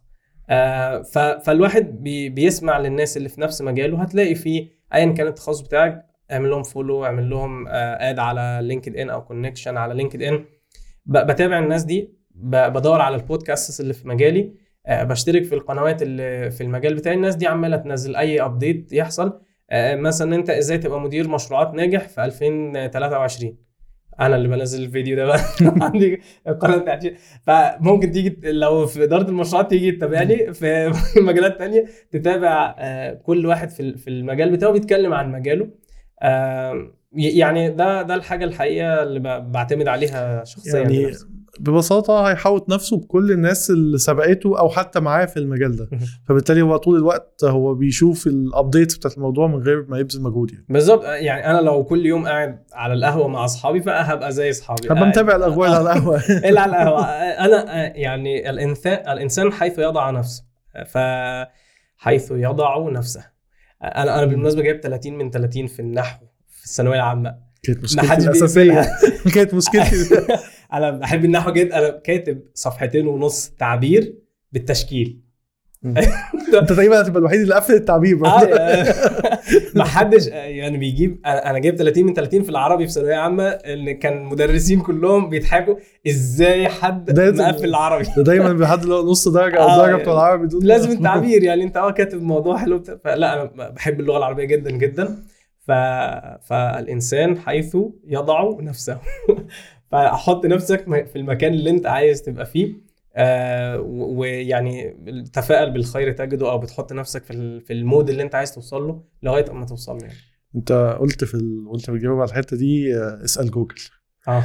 الناس دلوقتي كمان بتسأل تشات جي بي تي تشات جي بي تي وفي دلوقتي آه، Bard اللي Bard هيجي بتاع من Google. Google بالظبط ومش عارف آه، برضو آه، مايكروسوفت بعد ما عملت investment في OpenAI اللي عاملة ChatGPT هتعمل. برضو حاجة تانية جنبيه شايف. التطور ده إزاي؟ يعني آه، الهيصة اللي حصلت في فترة أو الترند اللي حصل في فترة ده ChatGPT هياخد مكان مش عارف ال content هياخد مكان كذا هياخد مكان كذا آه، ده جزء من الناس اللي بتتكلم عليه وجزء تاني بيتكلم إزاي أنا هستفيد من ChatGPT أصلا اطور نفسي واطور شغلي واطور مهاراتي. بالظبط يعني. ف هي انت قدامك كده كده ده حاجة هتحصل يعني. هو هو القطر كده كده آه، ماشي.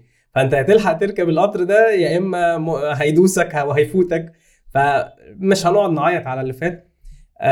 ممكن بعض ال- الوظائف أو بعض المهام ما يبقاش فيه احتياج ليها. زي حاجات كتيرة زمان برضو يعني. إحنا آه، قبل كده آه، كنا بنعتمد على الجرايد. دلوقتي بنعتمد على المواقع الإخبارية. آه، كان قبل كده بنعتمد على السينما والمسرح. دلوقتي آه، حاجات زي يوتيوب وحاجات زي كده صح؟ قلت انها تعدي ما جاتش. لا لا ولا يهمك. آه، أكمل؟ آه بالظبط. دلوقتي انت بقى عندك ال on demand videos بقى ان انت بتشترك في أي منصة وبتجيب لك الحاجة دي. ففي قطاعات أعمال مش مش مسمى وظيفي انت عندك قطاع بحاله ممكن يندثر. فده مش معناه إن ال AI حاجة وحشة بالعكس هو ب يعني بيقضي على أو بي بيلغي بعض القطاعات الأعمال وبعض المسميات الوظيفية وبيفتح قطاعات تانية. فنشوف آه، ال- الكلام على إيه ونبدأ نشتغل يعني دلوقتي مثلا زين دلوقتي لما هيطلع هل هيبقى على ما يبقى عنده 20 30 سنة هيبقى بيشتغل نفس الوظائف لا، ال- وظائف تانية جديدة خالص. فأنت بت بتعمل حسابك على اللي جاي مش ب... إحنا نفسنا. يعني لو رجعنا لورا 25 سنة. هل كان في حد ال title بتاعه YouTuber 90% و influencer من ال titles اللي موجودة دلوقتي فعلا ما كانتش موجودة. ما كانش موجود و- وحاجات كتيرة كنا بنعاني عشان نعملها. دلوقتي بقت ب application حتى الحكومة نفسها بقى انت بتعمل حاجات كتيرة. أنا لسه كنت محتاج آه، فيش وتشبيه طلبته جالي بعد يومين في البيت. أنا كنت بروح ثلاث مشاوير عشان أخلص مشوار زي ده أو حاجة زي دي. حاجات كتيرة بقت أسهل. فالذكاء الاصطناعي هو آه، فكرة ان إن نوصل بقى لنقطة التفرد والسنجولاريتي وإن الذكاء الاصطناعي يتحكم فينا والافلام بقى نهايه العالم والكلام ده يعني كده كان ممكن ما نلحقهاش نكون متنا قبل ما الموضوع ده يحصل فمش محتاجين نقلق منه حتى لو هو هيحصل قدام. بس حاجات زي دي لسه بدري عليها إحنا نستفاد منها على قد ما نقدر. وبرضه لو سألت جوجل إزاي استفاد من ChatGPT مثلا في التخصص بتاعك هو بي بيأثر عليك مسافة طويلة جدا. يعني بدل ما انت قاعد دلوقتي تسمع بودكاست ليا عشان تاخد خبرة شخص. انت هيجيب لك خبرات. الناس اشخاص كلها اسأله بس على حاجة. إزاي انت بقى تفهمه؟ يعني هي هي الفكرة مش ان هو زي جوجل. حتى جوجل انت إزاي تحط ال keyword المناسبة أو الكلمة المفتاحية إزاي تدير. حوار معاه أصلا؟ هو حوار. فعليا. انت محتاج تفهمه. والله أنا بكلمك دلوقتي يا ChatGPT على أساس ان انت مدير شركة متخصصة في العصائر وشغالة في مصر وأنا عايز دلوقتي أحط خطة استراتيجية اللي مش عارف إيه. فاديله ال- السياق اللي انت عايزه يجاوب فيه تقدر تطلع منه بالحاجة المناسبة. فان إحنا نتعلم إزاي نستفاد منه دي خطوة في حد ذاتها إحنا محتاجين نشتغل عليها. وجزء منها اللغة اللي أنت قلت عليها من شوية. أنت لو كلمت بالعربي هتلاقي ال output بتاعه ضعيف أو. الاوت بتاعه ضعيف فعما تكلمه بال English مثلا. صح. فهو يعني كلها linked ببعضها. زي ما إحنا كنا بنتكلم من شوية حتة إنجليزي كويس فأنت هتتعامل مع شات جي بي تي كويس هت...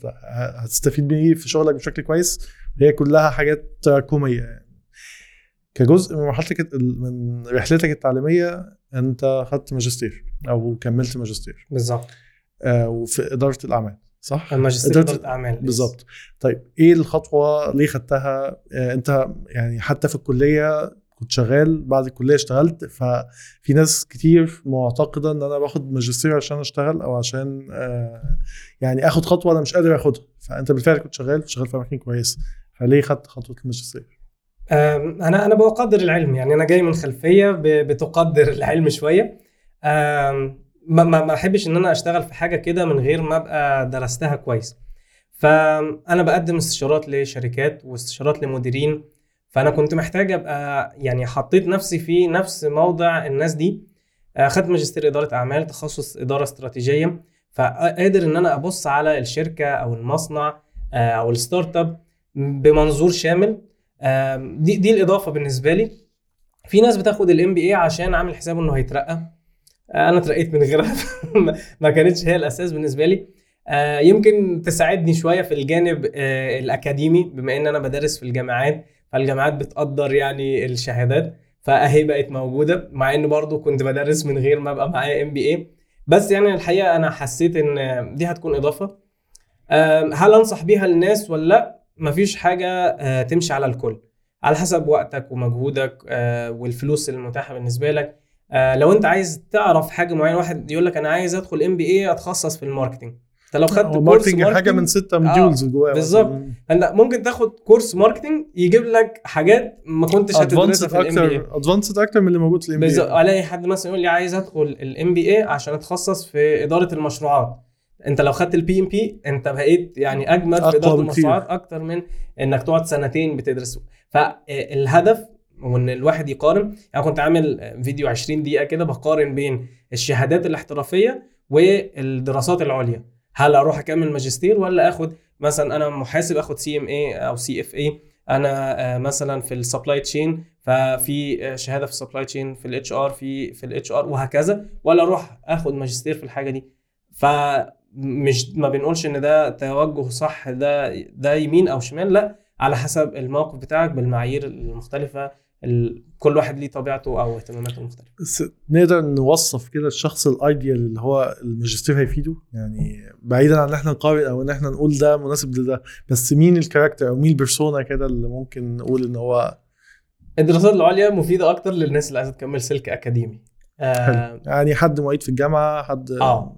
شغال سواء ماجستير آه، مهني اللي هو زي ماجستير إدارة الأعمال أو ماجستير أكاديمي اللي هو بيبقى Master's of Science. ماجستير علمي رسالة معينة في, آه، في جزء معين. ده بيبقى ال- ال- الأنسب للاكاديميين لكن ال- المهنيين ال professionals آه أنا برشح الكورسز أكتر آه ده بيبقى حاجة مدتها أقصر تكلفتها أقل وبتديك ال- الزتونة بتاعه التخصص ده إن حاجة تقدر تطبقها بكرة في شغلك. ما يبقاش حاجة أكاديمية بس يعني. هو إحنا قلنا إن أنت ما كنتش مضطر تعمله بس آه. هل لما عملته هل ده أثر في ال career بتاعك وأثر إزاي لو؟ ما أثرش على ال career ال full-time. بس أثر على ال- الـ freelance يعني آه، يعني أنا لما هي الشهادات إحنا بناخدها بشكل أساسي عشان تتأكد إن اللي أنت بتعمله ده كويس. في واحد ممكن يبقى بقاله سبع ثمان سنين خبرة بس هو بيعمل الحاجة دي بالفطرة طلع لهم بالخبرة. نفسها مش آه. بال academic rules يعني فجزء من آه، أهداف الحصول على الشهادات سواء شهادة احترافية أو ماجستير يعني هو تأكيد الخبرة إن أنا بتأكد إن اللي أنا بعمله ده هو فعلا صح حاجة تانية هي إن أنا أبقى بستخدم ال international language بتاعت الشغلانة بتاعتي فلما بدرس شهادة دولية أو ماجستير آه، نفس المواد اللي بتدرس بره فأنا دلوقتي قادر أدخل interview مع شركات في دول تانية قادر إن أنا أترقى في مناصب أو آه، شركات international جوه دولتي فده بيساعد. لو أنت بتشتغل آه، كمستشار ومدرب فطبعا إن أنا لما أقول آه، إن أنا معايا ماجستير في, إدارة الأعمال آه، ده يديني ثقل أكتر آه، ساعتي بتاعت الاستشارات تبقى أغلى العملاء بتوعي يبقوا أكبر. فيعني ده بالنسبة لاهتمامات كل واحد ممكن تبقى إيه في اختياره للشهادة يعني. آه، هل الحتة بتاعت آه، يعني ريادة الأعمال أو الحته بتاعت آه، إن أنا عايز أفتح startup هل هي ممكن تبقى من الحاجات اللي تخليني آخد MBA بالذات ك MBA يعني. بما إنها بتشمل حاجات كتير كلها داخلة جوه دور ال CEO أو دور الشخص اللي هيدير شركة ريادية يعني. آه، في يعني كورسات كتيرة فعلا. أنت بتاخد مثلا جزء ال finance جزء ال HR جزء ال leadership فأنت بتقدر إن أنت تبص على الشركة بتاعتك بشكل يعني إيه اللي هو ال helicopter view دوت إن أنت باصص م. عليها من فوق وفاهم في التخصصات المختلفة. أغلب الناس اللي بتكون بت ب- بتاخد ال MBA بتكون عشان بتدير شركة مش بس مديري أقسام جوه الشركة يعني. آه ولكن آه مش بالضرورة إن أنت تروح تاخد MBA عشان تبقى startup founder أو مؤسس شركة ناجح. أنت ممكن تاخد كورسات يعني. ما ينفعش إن أنت تشتغل من غير ما تتعلم. يعني العلم قبل القول والعمل. فأنت لازم تتعلم الأول قبل ما تقول للناس وتعلمهم وقبل ما تعمل انت أصلا أي حاجة. ففي ما لا يسع رائد الأعمال جهله. إنك تبدأ الأول تعرف بعض المواضيع الأساسية آه، يعني إيه إدارة منتج يعني إيه شركة إيه الفرق ما بين ال startup واللي مش startup إيه آه، المراحل بتاعت ال design thinking ال human-centered design شوية مفاهيم كده نفهمها في ال ideation شوية مفاهيم نعرفها في ال finance إن أنا أذاكر آه، ماليات المالية حتى لغير الماليين بيبقى كورس مم. بسيط كده ال HR لغير المتخصصين في ال HR فده بيبقى الباب لأن ال CEO مش بيبقى بيعمل كل الحاجات دي أو بس بيبقى يعني. عنده بس العلم بيها أو بالظبط. عنده ال know-how إن هو إزاي يدير ال- لكن. أنا بؤيد إن هو آه، يعني ادي العيش لخبازه أنا آه ممكن أبقى ك startup founder باجي آه، امسح المكتب الصبح واحط بخور واشغل قرآن وبعدين اقعد مع العملاء. بعمل كل الحاجات دي في المرحلة الأولانية وإحنا ثلاثة founders كده مع بعض. ال team كبر شوية بقينا ثمانيه تمام. كبرنا عن كده لا إحنا بنسجل الشركة بقى بشكل رسمي معانا محاسب آه، حتى لو بشكل آه، يعني اللي هي استشارات يجي يظبط لنا الحسابات والضرايب التسجيل القانوني العقود. فبنتخصص في الحاجات دي. محتاج إن أنا أبقى فاهم في الحاجات دي. عندي background بس مش لازم أبقى أنا اللي بعملها بنفسي. اللي هي إيه أعرف شيء عن كل شيء كده عشان ما يضحكش عليك. آه، تعرف تتكلم مع ال stakeholders المختلفين وهكذا يعني. أنت برضو من الحاجات اللي شغال فيها كتدريب حتة ال personal branding صحيح. المصطلح ده ما كانش موجود زمان أو على الأقل ما كانش معروف بشكل قوي. آه قول لي انت شايفه إزاي؟ أو يعني ليه ابتدى يبقى من الحاجات المؤثرة دلوقتي ومن الحاجات اللي هي مهمة جدا لكل الناس حتى لو شغال في شركة شغال freelance شغال مدير شركة أو عنده الشركة بتاعته ك startup أو حتى كشركة عادية. من الحاجات الأساسية اللي بقت مطلوبة من الكل دلوقتي حتة ال personal branding التطور ده ده جه منين؟ آه، هو ده اللي جاب لي شغل من وأنا في الجامعة من وأنا طالب إن أنا كنت بعمل تسويق شخصي لنفسي من غير ما أعرف إن هو ده اسمه تسويق هو ده شخصي. يوصف كذا. آه يعني أنا كنت بتكلم عن أي حاجة أنا بعملها وأقعد أحكي ال storytelling أحكي على المواقف اللي حصلت لي آه، في الدراسة بره الدراسة في الاتحاد اتحاد الطلبة في شغل أي مواقف كده. اتعرفت آه، بقى الناس بتتابعني فهموا إن أنا متخصص في الحتة دي فأول ما يجي سيرة ال marketing طب تعالوا تعالوا نشوف أبو العينين آه، يشتغل معانا. دي كانت أول شغلانة جات لي كده. واحد شافني من على ال social media. طيب أنت بتتكلم عن التسويق باستمرار. طيب تعالى بقى اشتغل معانا. واشتغلت معاهم في حاجة زي كده. فالتسويق الشخصي زي ما كنا بنتكلم على الذكاء الاصطناعي دي حاجة موجودة. فبدل ما أنا قاعد أعيط جنبها ومش بستغلها أنا لازم أستفاد منها. نفس الشيء مواقع التواصل الاجتماعي. مفيش حد دلوقتي مش معاه سمارت فون. يعني إلا لو حد مثلا سنه كبير شوية. فانت دلوقتي الناس كلها بتدخل على الفيسبوك تدخل على تيك توك بقى ولا ايا كان انستجرام مواقع التواصل الاجتماعي المختلفة. إزاي استفاد منها؟ إحنا بنشوف آه، ناس في محلات يعني شعبية جدا ومش عارف يجيب برنامج لتعديل الفيديوهات وبيعلم الناس حتى إزاي يستخدموا برنامج مجاني بيحط watermark أصلا على الفيديو. قول له بص أنت هتصور كده واعمل zoom هنا ومش عارف لف المنتج إزاي. وبيقعد يتكلم بقى في ال product photography تصوير المنتجات وإزاي إن أنت تتكلم عن المنتج بتاعك. ده تسويق شخصي وهو واحد يعني مش متعلم. أنت لو سمعته هو, هو مش دارس أي حاجة. بس عرف إزاي يستغل يحكي جزء من قصته بسهولة فيبقى بيستغل المتاح. مم. فالموضوع ده يعني لقيت نفسي بعمله كده من غير حاجة. وبعدين إيه ده؟ اكتشفت إن في مصطلح اسمه التسويق الشخصي ذاكرته أكتر. بقيت بدرب عليه ألفت فيه كتاب آه، سجلت فيه كورسات آه، بقدم فيه استشارات للناس بقى من خلفيات مختلفة. كل الناس عايزة آه، يبقى عندها personal brand لو أنت بتشتغل مدرس بتشتغل coach بتشتغل محاسب بتشتغل مدرب جيم ايا كان التخصص بتاعك أنت محتاج تعمل تسويق شخصي. طب ده الناس دي ممكن تبقى تشتغل يعني عمل حر أو freelancers الموظف كذلك بيبقى محتاج يعمل تسويق شخصي لنفسه. هو دلوقتي لو شغال في الشركة وتسرح ال resume نفسها أو ال CV لوحده مش كفاية. ال network وإن يبقى ليا علاقات والناس عارفاني وعارفة تخصصي. في حد ممكن يكتب بس على الفيسبوك يا جماعة أنا الشركة استغنت عني. يلاقي ال offers جاية له في كومنتات مش مم. إيميلات بقى و interviews وبتاع. مجرد إن الناس عارفة الشخص ده مين وبيتكلم في إيه ووزنه إيه. وحصلت كتير يعني الأسامي كتيرة جدا في شركات كتيرة. والشركة ممكن يبقى حصل لها فضيحة أو يعني سابت الناس اللي فيها مشيت بقت الشركات عايزة تاخد الناس دي مش بس عشان هو كاتب إن هو ex الشركة دي أو كان شغال في الشركة دي لا هم رايحين لأسامي بعينها علشان الناس دي كان ليها personal brand بتتكلم على ال case studies الحالات اللي هم اشتغلوا عليها. فالتسويق الشخصي آه، بي- بيجيب شغل كتير جدا آه، سواء جوه مصر أو بره مصر آه، تعديد مصادر الدخل. يعني حتى لو أنا موظف وبقبض كويس.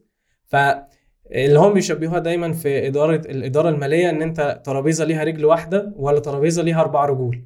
فلو ليها رجل واحدة الرجل دي لو اتكسرت ولا اتملخت الترابيزة دي هتقع. ده مصدر دخل واحد من ال full time job أنا بشتغل لغاية الساعة 4 ولا لغاية الساعة 5 ومعتمد على الوظيفة دي. ال- الشركة مشيتني أنا سبت الشركة حصل لي أي ظرف مش هعرف أكمل معاهم أنا كده الترابيزة وقعت. لكن لو أنا عندي أكتر من مصدر دخل جزء استثمار جانبي ولا حاجة بتجيب لي عائد آه، شهري. آه، جزء أنا بعمل آه، خدمات ومنتجات أنا اللي بقدمها بنفسي إلى جانب المرتب الشهري بتاع الشركة. فلو أي واحد فيهم متهز شوية لا الترابيزة يعني هتسند نفسها مش هتقع يعني. فتعديد مصادر الدخل ده أهم ال- الأسباب اللي بتخلي الناس أصلا تعمل تسويق شخصي. إلى جانب بقى لو حد يعني عنده أفكار عايز يسوق لها.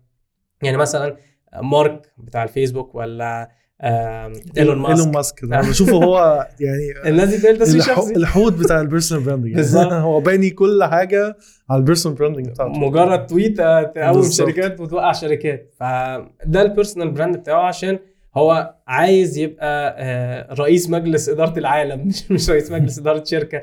وبيروج لأفكار وحاجات هو بيتبناها فملناش دعوة بالناس دي. إحنا خلينا في أكل العيش. إحنا عايزين نشتغل. فالتسويق الشخصي آه، مفيد لأيا كان الشخص آه، بيشتغل في إيه. ممكن حد يبقى بيستفاد منه giving back to society إن أنا آه، حاسس إن في عليا مسؤولية مجتمعية تجاه الناس بعلمهم بفيدهم بالتخصص بتاعي. دي حاجة من أهداف التسويق الشخصي بنعتمد عليها برضه.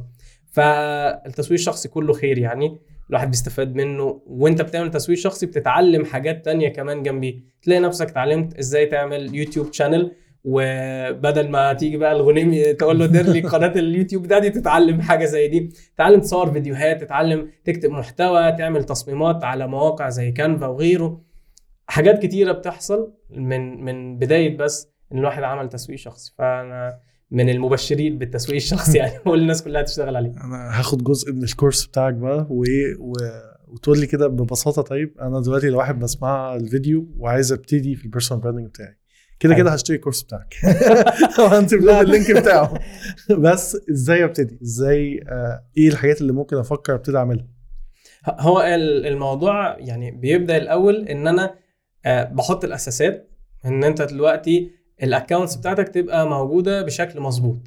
آه، من أول الاسم ما يبقاش اللي هو فخورة بنقابي ومحمد سر حياتي وحاجات زي كده ملهاش أسامي دي أكيد يعني الناس بتتفرج علينا اوليه صعبة. أكيد مش بتعمل كده. فالاسم الصورة بتاعتي تبقى صورة professional مش professional يعني لابس بدلة ولكن إحنا على موقع تواصل اجتماعي فعادي. لابس تي شيرت يا عم عادي أي أي حاجة مش لازم قميص وبنطلون. بس إن أنا أشوف الصورة دي أبقى عارف مين الشخص ده ما يبقوش عشرة في نفس الصورة ما يبقاش آه، عامل تسريحة زمان كنت مربي شعرك جامد ودلوقتي حلقه فانا لو شفت الصورة دي وشفتك مش في الشارع مش. هعرفك يعني بداية كده الكلام إن إحنا نستخدم إيميل بشكل احترافي. أنا اسمي دلوقتي محمد أبو العنين يبقى إم دوت أبو العنين وخلاص هو ده اسمي الاحترافي. طيب في و... في بنت اسمها مثلا رانيا أحمد محمد الشرقاوي.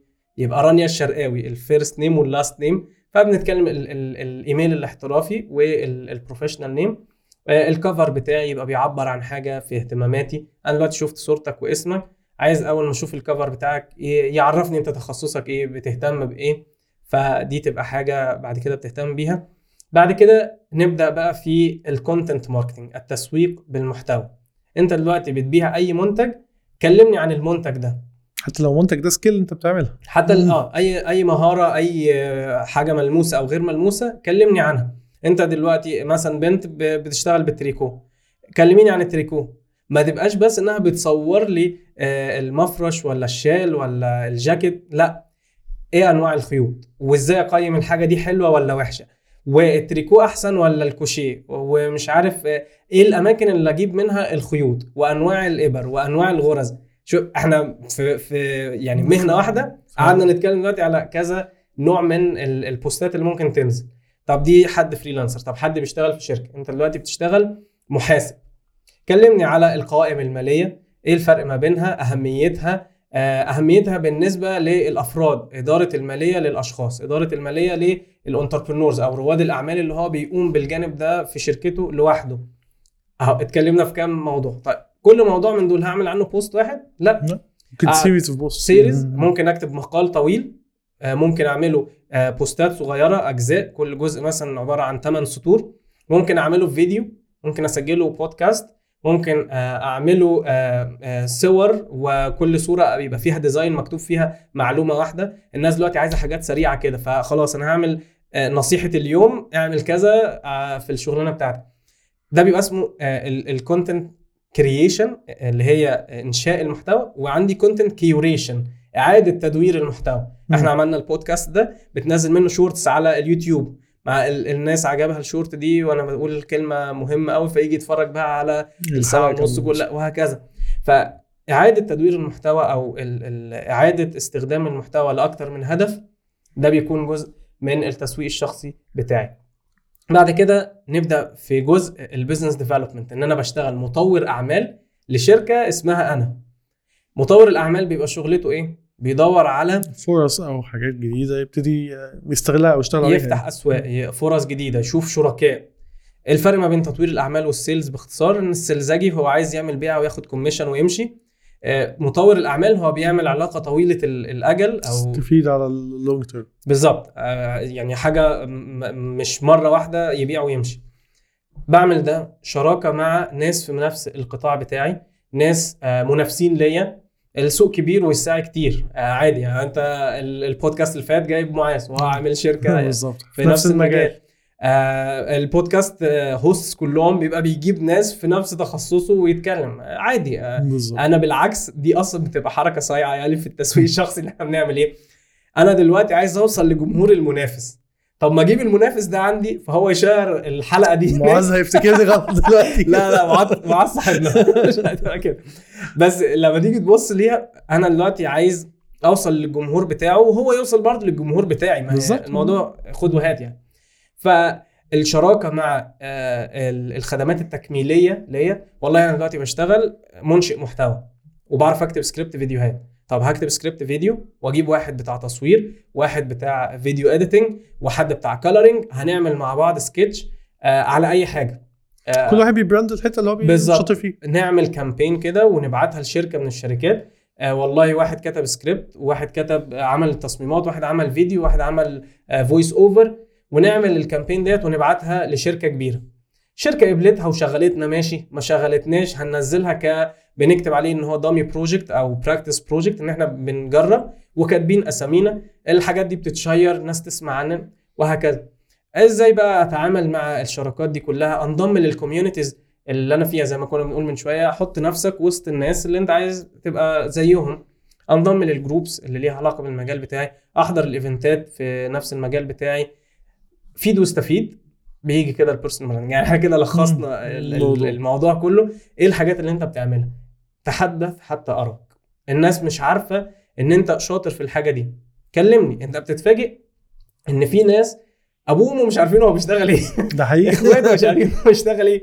فأنت إذا كان الناس اللي معاك في نفس البيت مش عارفين فالناس اللي بره هتبقى عارفة. يعني أول exercise كده أو أول تمرين بنعمله مع حد بياخد يعني consultation session بنكتب كده على ال account بتاعه إن هو بيقول للناس يا جماعة أنا هعمل ورشة عمل مجانية في حاجة أنا بحبها تتوقعوا هنعمل عن إيه؟ أنا هعمل فيديوهات أو قناة يوتيوب جديدة تتوقع أنا هكون بتكلم عن إيه؟ بتلاقي الناس بتتكلم في حاجة ما ملهاش دعوة خالص بيهم هم فاكرين إن هو متخصص في ده بس ده مش مجاله. فبنبدأ بقى نصحح ال- الصورة اللي الناس واخداها عنه وإزاي يبدأ ي brand لنفسه في آه، الجزء ده. في ده سؤال التسويق الشخصي بقى في سؤالين على اللي انت قلته. الجزء الأولاني ليه علاقة بالشخص نفسه حتى وقرايبه والناس دي. في ناس كتير ممكن تكون ما بتبدأش personal branding زي ما تكون ما بتبدأش محتوى صناعة محتوى أو كده من باب الإحراج أو من باب إن أنا مش قادر إن أنا هتكلم قدام قرايبي قدام الناس قدام كذا قدام كذا بالحاجة اللي أنا بعملها ايا كان حتى لو هي حاجة طبيعية بس قصدي آه، الإحراج من الحتة دي. فرأيك في الجزء ده أو يعني إزاي overcome أو إزاي أعدي ال- الإحساس ده ده واحد اتنين هل بأي حال من الأحوال ال personal branding فيها نوع من أنواع التصنع؟ يعني هل أنا المفت- آه. المفترض إن أنا أطلع أقول بقى إن أنا أحسن واحد في المجال ده وأنا حد لسه ببتدي عادي لمجرد تمام دول يعني آه، اتجاهين يعني ده ده chapter كامل في الكتاب ده نقعد نتكلم في النقطتين دي آه، أول نقطة حتة إن أنا آه، ببقى بتكلم عن نفسي دي واحدة من ال mind blocks أو ال- الحاجات الحواجز الذهنية في آه، عقل ناس كتير. بيجي لي حد مثلا والله معاها ماجستير اتنين ماجستير ودكتوراه وشهادات مهنية وحد خبرة يعني ما هياش صغيرة وتيجي تقول لي أنا بشوف ناس مش فاهمين أي حاجة بيقولوا كلام غلط وبيكسبوا فلوس. بكل ثقة. وبكل ثقة. وأنا آه عايز أكسب فلوس زيهم. أقول لها طب ما أنت شايفة هم بيكسبوا إزاي؟ أنت مش محتاجة تجيلي. اعملي زيهم. لا ما أنا مش هينفع. أنا مش ه... أخاف أقول كلمة غلط وتبقى اتسجلت عليا. أخاف إن إذا كان في ناس أشطر مني وما بيتكلموش. ما هم غلطانين. أنت هتغلطي زيهم. فإحنا ما نقعش في غلطات الناس التانية. لا إحنا محتاجين نعمل الحاجة الصح. ففي ناس بتبقى مش عايزة تكتب عشان خايفة إن آه ال- الإنترنت ما بيرحمش وأي حاجة غلط هيسلخوني عليها. بالظبط. لا عادي آه، يعني أكتر من كده والناس بتنسى مفيش مشكلة طيب في ناس بتقول إن أنا بخاف من الحسد أصل الناس كده هتقول إن أنا بعمل فيديوهات وعندي استوديو وبتاع وإحنا عارفين ده إحنا بنصور في في البيت في زاوية قد كده عاملين إضاءة وكاميرا ومش عارف إيه وحواليه ما ينفعش استوديو ولا حاجة بس بنمشي. لو كل واحد هيخاف من الحسد آه، طب ما محمد صلاح ما بيتحسدش. آه، نجيب ساويرس ما بيتحسدش. ما الناس عادي يعني مش هيسيبوا كل دول وهيقعدوا يركزوا في الحسد. لو انت مؤمن بالحسد يبقى انت مؤمن بأذكار الصباح والمساء واقرا قل هو الله أحد قل أعوذ برب الفلق قل أعوذ برب الناس وحصن نفسك. الحسد ده ملوش دعوة بال- بالموضوع. فكرة إن أنا آه، أبقى خايف بقى من حتة ال- آه، النقطة الثانية التصنع. التصنع. أو إن أنا آه يعني هل ال personal branding لازم آه، افخم الحاجة زي ما زي ما بيتقال كده شعبيا هل لازم أطلع الحاجة اللي أنا بعملها كبيرة حتى لو هي مش كبيرة لا خالص بالعكس ده ده اللي يعمل كده ده اللي هو بنسميه ال fake brand إن هو حاجة مش أصلية فهي آه عن في ناس بتعرف تكتب بقى من على السوشيال ميديا وتعمل شغل وبتاع بس أول ما هينزل على أرض الواقع كل ده هيروح دي كده هيعمل high expectations لنفسه. فبالتالي هتخلي. التجربة مش بالونة. بتفرقع مع أول لقاء حقيقي تماثيل تلج أول ما هتنزل في الشارع بره التلاجة هتسيح. فإن أنا أعمل fake brand ده بيبقى مضر أكتر من إني ما أعملش personal branding خالص. لا أنت بتحكم على نفسك بالفشل من قبل ما تبدأ. الناس بتتكلم على الخدمة السيئة أكتر ما بتتكلم على الخدمة الجيدة.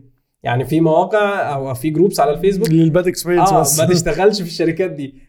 don't shop here ما, ما تشتريش من الأماكن دي. مع ان ما فيش group مثلا آه، بي recommend إن إحنا نشتغل آه، أو نش- نشتري الناس بتفضل. إنها تروح للتجربة السيئة أكتر يعني بالظبط آه يعني عشان برضه نكون. حقانيين يعني ال group ده بينزل عليه برضه ناس بتوصي بأماكن مم. بس الأساس أو الدافع حط نفسك مكان أي حد أنا لما باخد خدمة كويسة مش دايما بشكر الناس أو مش بكتب عنهم لكن لو خدت خدمة سيئة يعني بتبهدلهم ف إن أنا أعمل آه، حاجة غير الحقيقي وأصور للناس آه، أروح أتصور جنب عربية غالية عشان عربيتي مش غالية آه، أروح آه، في أماكن معينة أخد صورة بس ما بقعدش في المكان أو في الكافيه ده أنا بس عايز أصور لهم إن أنا في المكان ده. أول ما هتقابل العميل بتاعك ايا كان بقى أنت شغال عمل حر أو في شركة أو ايا كان الطريقة بتاعتك صاحب أنت صاحب الشركة أو أنت موظف كل ده بيبان وال ال ال expectations أو التوقعات دي بتفضل تعليها تعليها لغاية ما بتقع فوق دماغك أنت أول واحد هتتضرر لو عملت ال- ال fake brand ده.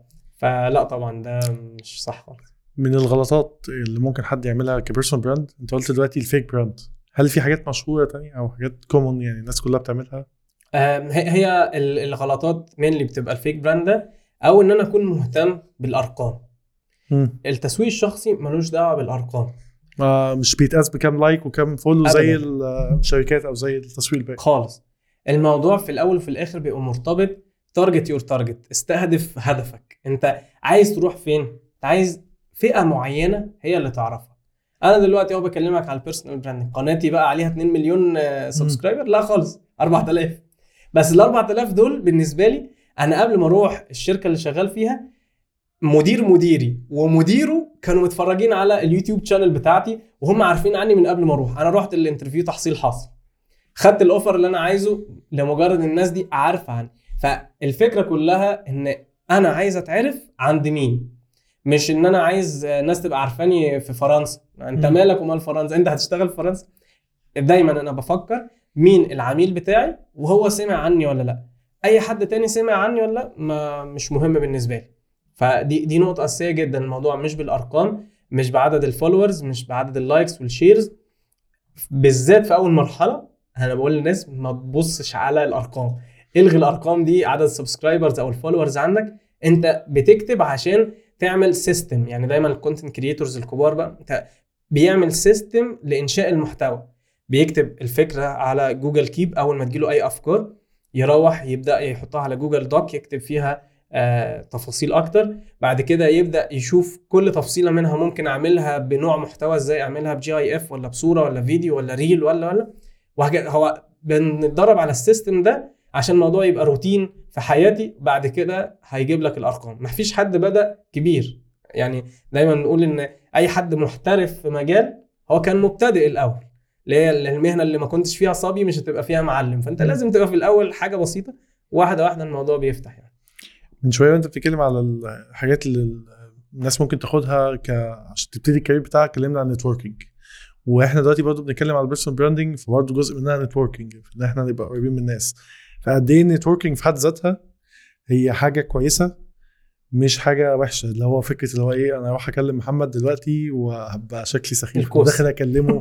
أنا داخل أكلمه ليه وبتعرف عليه ليه أو داخل له في event بقول له أنا كذا وبعمل كذا. الناس بتشوف إن هو ده حاجة سخيفة أو إن هو يعني أنا ليه بقتحم حياة شخص تاني يعني. فهل ال networking آه، هي سلاح مهم فعليا لازم الناس كلها تعتمد عليه؟ ده أساسي. يعني أي حد صاحب شركة أو موظف أو freelancer دايما أنت ال network بتاعتك يعني بنسميها network is your net worth القيمة بتاعتك القيمة هي الحقيقية أو القيمه آه،. آه، علاقاتك. آه، ال- العلاقات دي بتساوي فلوس بالنسبة لك. ففكرة إن أنا آجي لغنيم أقول له تعالى أنا عايز تستضيفني في البودكاست بتاعك. أنا والله جاي أقول له والله أنا واحد اتنين تلاتة هاجي أقدمه في البرنامج بتاعك. آه لا مناسب ماشي مش مناسب. طب والله يا أبو العينين مش مش ده الهدف بتاعي دلوقتي. والله انت حد كويس بس مش مناسب ليا. فكرة تقبل الرفض. مم. أنا لازم هترفض كتير جدا فخلص آه، فرص الرفض بتاعتك بدري عشان تنحس من الرفض فتبقى بتتقبل بعد كده. طبيعي جدا إن أنت تروح تتقدم لواحدة وأهلها يرفضوك ولو أنت يعني بتحبها هتروح تتقدم مرة واثنين وثلاثه وبنسمع عن قصص زي كده وإن ما يتقبلش. طبيعي إن أنت تقدم في نفس الشركة أكتر من مرة لغاية ما يقبلوك. كل مرة تشوف إيه الفيدباك لغاية ما تتعلم. طبيعي إن أنت تحاول تعمل شراكة مع أي كيان أنت مهت- مهتم بيه وما ما تمشيش من أول مرة. ففكرة النتورك هي الموضوع إيه الدنيا خد وهات عشان عم عشان مات. فإحنا بساعدك وبتساعدني أنا النهارده بتساعدني وبكرة بتساعدني وبعده بتساعدني عشان أساعدك. يعني ليه قدم السبت. عشان تاخد الحد. الموضوع بتمشي كده. وال network business wise في, مجال الأعمال هي معروفة كده. ده ده حاجة يعني متعارف عليها. فكرة بقى إن حد يقول لك ده بتاع مصلحته ولا ده ما بيفتكرناش غير لما يبقى عايز حاجة هو اللي عنده مشكلة مش أنت. فال network ضرورية جدا جدا. وهي الفكرة كلها مش زي ما أنت بتقول بقى إن أنا داخل عليه وأطلب منه والعشم ده وبتاع. أنا بحاول إن يبقى عندي قيمة بضيفها وباخد قصادها حاجة. هو دايما شايفها وين. وين سيتويشن يعني. Win-win. مم. أنا بقايد حاجة قصاد حاجة. أنا عندي حاجة أقدر أساعدك بيها. فكل ما أنا قدرت أثقل من مهاراتي أثقل من خبراتي من معارفي من القيمة اللي عندي كل ما بقى سهل إن أنا أطلب حاجة من الناس أو إن بقوا هم عارفين فهم اللي عايزين يجوا لي. فده يعني ال- ال network آه، هي الموضوع. أنا بفكر دايما يعني مثلا حد يجي يسألني آه، انت انت إزاي وصلت للحاجة دي؟ You get what you ask you get what you ask for. انت بتاخد اللي انت بتطلبه. أنا بطلب حاجات من الناس. ناس تيجي تسألني انت صورت إزاي 26 course مع 10 منصات؟ أنا ليا course على كورسيرا نفسها. صورت ال- الكورسات دي إزاي؟ بروح اخبط عليهم واقول لهم أنا عايز اسجل معاكم كورسات. أنا عامل فيديو كده آه، تلت ساعة تقريبا برضه أو 25 دقيقة. أنا سجلت الكورسات دي إزاي؟ بدخل على الموقع واشوف آه، ال contact بتاعهم. صباح الفل أنا عايز أسجل معاكم وأنا بعرف أشتغل في الحاجات دي كلها. شهاداتي كذا. آه، أقدر أفيدكم بالشكل ده. ألاقي تاني يوم بيتصلوا بيا بنتفق على ميعاد وبندخل. الشغل ال freelance آه، ال- المعارف وتخليص ورق. يعني عايز أخلص أي حاجة I know someone who knows someone who knows someone. يعني مش لازم أبقى عارف الشخص بشكل مباشر. بس أنا ليا جمايل عند ناس كتيرة والكراسة الصفراء موجودة ومقيد فيها كل واحد عليه إيه بروح أطلب منه على طول. فعشان تبني ال network قدم سبت وحد واثنين وثلاث عشان تاخد الاربع عادي. ومحتاج تبني القيمه الشخصية بتاعتك اللي القيمة. هي في الآخر اللي هي الناس ممكن هتحتاجها فأنت هتحتاجها فيبقى في balance عشان آه ما يبقاش الموضوع في اتجاه واحد بس وواحد بيستنزف التاني وما ما بيفيدهوش يعني. وبرضه بنأكد إن دي مش كوسه. في فرق بين إن حد يشتغل في مكان عشان ده ابن أنكل فهمي ولازم نشتغل في الشركة بتحصل. في ناس بتشتغل. يبقى خريج ده كان اللي هو الأول في الدفعة من تحت كان آخر. واحد في الدفعة واشتغل في أكبر شركة في المك... في المجال بتاعنا. هيشتغل. بس طول ما هو كان أي كلام ومش بيطور من نفسه هيفضل محلك سر. ده إحنا مشغلينه بنقبضه جه زي ما جاش عشان بس نرضي مامته وما تزعلش مننا عشان هو يعرف صاحب الشركة. بس الناس دي حتى لو وصلت بتموت في مكانها. لو بقى انت عندك خبرات احسن منه ما عندكش العلاقات ان بابا مش عارف صاحب الشركة هتقدر توصل احسن من الناس اللي عندها الوسايط أو ال- الكوسة دي يعني فال network تختلف تماما وجزء ال network. بالشكل اللي إحنا بنتكلم عليه هو ممكن يقطع الطريق ده يعني أو ممكن يعمل shortcut في الطريق بالظبط ده هو نقصر المسافة دي شوية بالظبط إن أنت تقدر توصل برضه إن أنت تشتغل بكفاءتك عن طريق ال network بتاعتك بالظبط. م- مش بتفتح لك أبواب يعني في كل بالظبط. حتة يعني. بالظبط. آه 26 course. آه عبارة عن إيه وإزاي وإمتى؟ يعني احكي لي التفاصيل بتاعته آم، الموضوع بدأ يعني يمكن من بعد الكورونا بقى حصل تبني للموضوع ده وبدأت آه، منصات كتيرة تقوم في منها اللي كمل في منها اللي ما كملش. فالموضوع اتفتح. أنا بحب التدريب شغال في التدريب من 2015 فمن قبل الكورونا وأنا بشتغل بس كان الشغل أكتر offline أو إن أنا بشتغل مع عملاء مثلا في السعودية بيبقى ده اللي كان اونلاين أكتر. طيب ما يلا نجرب بقى نشتغل offline نشتغل مع شركات يبقى recorded كورسات مسجلة. ابتديت في الموضوع واشتغلت والدنيا الكورس جاب التاني جاب التالت. أنا بدرب على مواضيع مختلفة. آه، أي حاجة أنا بعرف أعملها بروح أدرب عليها. مش لازم يبقى ال project management دي الحاجة اللي أنا متخصص فيها. طب ما أنا بدير مشاريع ليها علاقة بالتحول الرقمي. عملت كورس عن التحول الرقمي. طيب أنا كنت بشتغل في ال event management. عملت كورسات عن ال event management. طب أنا عامل account LinkedIn جامد جدا. طب ما أروح أعلم الناس إزاي يستخدموا LinkedIn. أه بستخدم Canva في كل ال designs بتاعتي. أعلم الناس Canva فانا يعني دايما بشوف إن المحتوى الأونلاين مش بيموت. أنا دلوقتي عشان أدرب آه 15 20 آه 200 شخص لو في قاعة كبيرة أنا لازم أكون موجود الساعتين الأربع ساعات اللي أنا بقدم فيها الكورس دي. لكن أنا دلوقتي أما يبقى عامل أكتر من مثلا 15000 أو 20000 ساعة أونلاين مشاهدة أنت بالدقيقة يعني مش مش مجرد إن حد عدد views على ال- اليوتيوب فتح الفيديو وقفل لا أنت معاك عدد ساعات مشاهدة. دي بالنسبة لي يعني يا رب بس تكون خالصة لربنا. أنا آه ممكن نرجسي شوية وبعد أتكلم عن الموضوع بس لا ده يعني جزء من التسويق الشخصي برضه. لكن لا يعني الحمد لله في كورسات منها أصلا مش مش بفلوس. أنا نفس الكورس عن عامل منه version صغير على ال YouTube channel بتاعتي وعامله بشكل مدفوع على منصات مختلفة. ف نفسي نفسي إن الكورسات دي توصل لكل الناس وحتى لما بيكون في عرض على الكورس بتاعي من المنصة لل... يعني أنا بايع الكورس ده للمنصة خلاص أنا مم. مش بيجي لي منه فلوس. في في في two models يعني. في موديل إن أنت بيبقى profit share أنت بتاخد مكسب من الكورسات الموجودة وفي إن أنت بتبيع الكورس ليهم هيبيعوه بجنيه هيبيعوه ب 1000 جنيه خلاص بقى الموضوع انتهى. هو deal وخلص. أنتوا اكسبوا فيه اللي أنتوا عايزينه. سواء ال profit share ديت آه، لو هيبقى فيه خصم عليها والناس هيوصل لها الكورس أنا بالنسبة لي ياخدوه مفيش مشكلة. طبعا في حتة منها كده business إن هيعرفوا عني كورسات أكتر وطبعا الجزء طبعا ال- الواحد يبقى نيته يعني لله إن الناس تستفاد من الحاجة. خلي بالك الحتة دي آه، أنا نفسي زي ما كنت فاهمها غلط. حتة إن هو عشان هفيد الناس لازم آه، ما اخدش فلوس خالص أو ما اعملش حاجة خالص. ما هو لو عملت كده أنا مش عارف أفيدهم قدام برضه. بالظبط. شوية يبقى باب النجار مخلى بقى. أنا عمال. أساعدكم يبقى معاكم فلوس كتيرة وأنا ما بقاش معايا فلوس يعني. بالظبط. ده, ده جزء من التسويق الشخصي بالمناسبة. يعني بنيجي في التسويق الشخصي بنتكلم إزاي تسعر خدماتك. ألاقي واحد بيقول لي لا أنا مش هينفع أطلب فلوس كتيرة من الناس. ده أنا أنا already شغال ومعايا فلوس الحمد لله. أنا بس عايز أفيدهم. ما هو انت النهارده شغال بكرة مش شغال.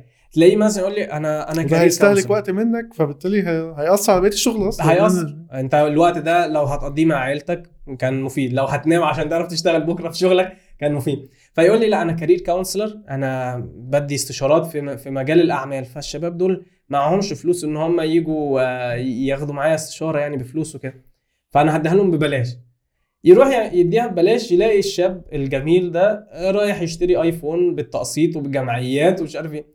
طب انت قدرت انك تعمل حاجة عشان تشتري موبايل غالي في حين المدرب نفسه معاه موبايل عادي مش آيفون أندرويد عادي. فجه بعد كده قال لي انت كان عندك حق ده الناس بت... بتتداين عشان حاجات ملهاش لازمة. فيبقى الحاجة اللي ليها لازمة واللي هتفرق معاه في حياته لا أنا لازم أحط لنفسي آه، صورة آه، و brand لنفسي.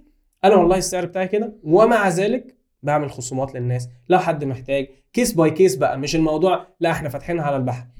مش بقول إن اللي فاتحها على البحري وعاملها لله حاجة وحشة بالعكس في ناس يعني بت- بتساعد كتير جدا. بس أكيد هو عامل كده في حتة تانية عشان آه. يقدر يعمل دي. بالظبط. أنا لازم أكون مسنود بفلوس عشان أقدر أساعد لكن اللي هو يعني دايما إيه آه، لو جيت تركب طيارة تلاقي في في التعليمات بتاع الطيارة put your mask first. لو في لو حصل أو أو كده. الطيارة هتقع ومش عارف إيه ومعاك طفل معاك ابنك. يقول لك حط ال mask لنفسك الأول قبل ما تحط ال mask لابنك انت لو حطيته له هتكون انت اتخنقت على ما جيت تحطه له. فلا البس ال mask بتاعك ساعد نفسك بعد كده تقدر تساعد التانيين. فالموضوع بيبدأ بإن الواحد يساعد نفسه يعرف يكسب فلوس بعد كده يقدر يلاقي وقت ومجهود أكتر للناس. هل جزء التسعير بما إننا اتكلمنا عليه هل التسعير الكبير ده يدي branding كويس والعكس غير صحيح؟ ولا؟ آه لا مش بتمشي كده. يعني أنا أنا لازم وأنا بسعر الحاجة بيبقى فيه في ذهني حاجتين الأول قبل أي استراتيجية تسعير بعد كده هتكلم عنها. الحاجة الأولانية ال market average متوسط سعر السوق للمنتج بتاعي ده قد إيه؟ لو أنا قليت عنه قوي الناس هتبدأ تتشكك في الجودة. لو أنا عليت عنه قوي مش كل الناس هتعرف تشتري مني فهيسيبوني ويروحوا للبدائل التانية. ده اول نقطة اللي هي متوسط سعر المنتج بتاعي في السوق. تاني نقطة هي التكلفة بتاعه المنتج ده عليا. يعني هو متوسط سعره مثلا 100 جنيه أنا أصلا متكلف 120 جنيه فمش هينفع أروح أنا ابيعه ب 100 فساعتها بقى محتاج أبص على الرقم ده هي الأرقام بتتكلم. طيب أنا عندي 120 صارفها عليه أمال الناس دي بايعاه ب 100 والمفروض كسبانين فيه؟ أرجع أذاكر بقى هو أنا إيه اللي مغلي السعر ال process عندي؟ أكيد فيها حاجة غلط. بالظبط. نعمل بقى ال process optimization ان إحنا نعمل تحسين للخامات ال- المنتجات اللي إحنا بنعتمد عليها المواد الخام وهكذا أو طريقة التنفيذ وبتاع. لو أنا لقيت إن خلاص أنا عامل كده بس أنا عندي جودة أعلى. مفيش مشكلة. ساعتها بقى ممكن اسعره ب 140 جنيه مثلا أو 130 وأقول والله يا جماعة السعر ده ليه هو غالي. يعني الموضوع مش إن أنا لازم أكون أقل من السوق وخلاص بس أبقى فاهم الأول. يعني اللي هي start with the why إحنا مم. مش مش هتعمل إيه اللي هي what to do لكن why to do أنت ليه بتعمل ده؟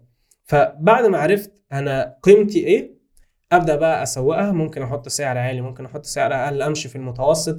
بيع بيختلف. ممكن بقى تسعرها بال cost based اللي هي التسعير القائم على التكلفة أو التسعير القائم على القيمة ال value based cost based أنا دلوقتي بقول والله الخامات ب 40% والمصنعية ب 60% أنا دلوقتي الموضوع ده كلفني 100 جنيه فدي كده 40% ال 60% هتساوي 150 جنيه. خلاص يبقى ال total cost 250 جنيه. أنا هبيعه ب 250 جنيه للعميل النهائي. 40% منها آه، المنتجات والخامات اللي أنا اشتريتها و60% خبرتي أنا حطيت آه، منتج قد إيه آه، مجهود قد إيه في المنتج ده. ده بيبقى اسمه ال cost based إن أنا باخد النسبة ال- المكسب بتاعي بناء على. التكلفة.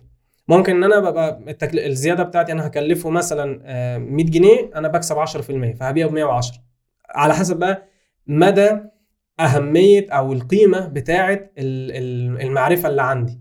في حاجة آه، يعني حتى مثلا في تقسيم الشركات ال- الشخص ده داخل بفلوس وده داخل بمجهود. هل الاثنين ياخدوا 50 50 ولا اللي داخل بفلوس ده أنا ممكن أجيب حد مكانه يدفع فلوس. لكن اللي داخل بالمجهود أو بالخبرة التقنية أو الخبرة في المجال والتخصص ده لو مشيته آه، ال business كله هيقع. فساعتها أنا محتاج أديله قيمة أعلى. فعلى حسب المنتج بتاعك ال weight بتاع الحاجة اللي انت آه. بتقيس عليه ال- ال weight ده أو ال- الوزن بتاع المصنعية الصنايعي ده إيده تتلف في حرير فده غالي شوية. فده ده ال cost based ال value based إن أنا بشوف دلوقتي المنتج بتاعي ده هيساعدك قد إيه أو هيقلل تكاليفك قد إيه أو هتكسب من وراه قد إيه. ممكن إن أنا على اساسها أشوف المكسب بتاعك بقى أنا باخد نسبة من المكسب. فالمكسب بتاعك أنت هتكسب 200 جنيه طيب أنا عايز من ال 200 جنيه دي 20% فأنا هاخد 40 جنيه مثلا. فال 40 جنيه على التكلفة بتاعتي ايا كانت أزودها على. المنتج بتاعي. دول يمكن أشهر استراتيجيتين في التسعير. ممكن تبقى commission based وخلاص ممكن يعني في استراتيجي- استراتيجيات كتير بس يمكن دول الأشهر وال- والأبسط اللي أي تاجر في أي حتة ممكن يبقى بيستخدمهم يعني. هتنقل معاك لتجربة مختلفة في الرحلة بتاعتك. آه، هي فكرة تأهيل المدرسين. انت Yes. اشتغلت على نقدر نقول منحة أو نقدر نقول آه، مبادرة أو حاجة آه، اسمها TEFLship معرفش Yes. نطقها كده صح صحيح. ولا تمام.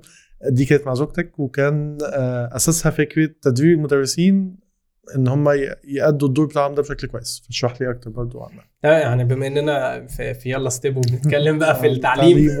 لازم نجيب سيرة المبادرة.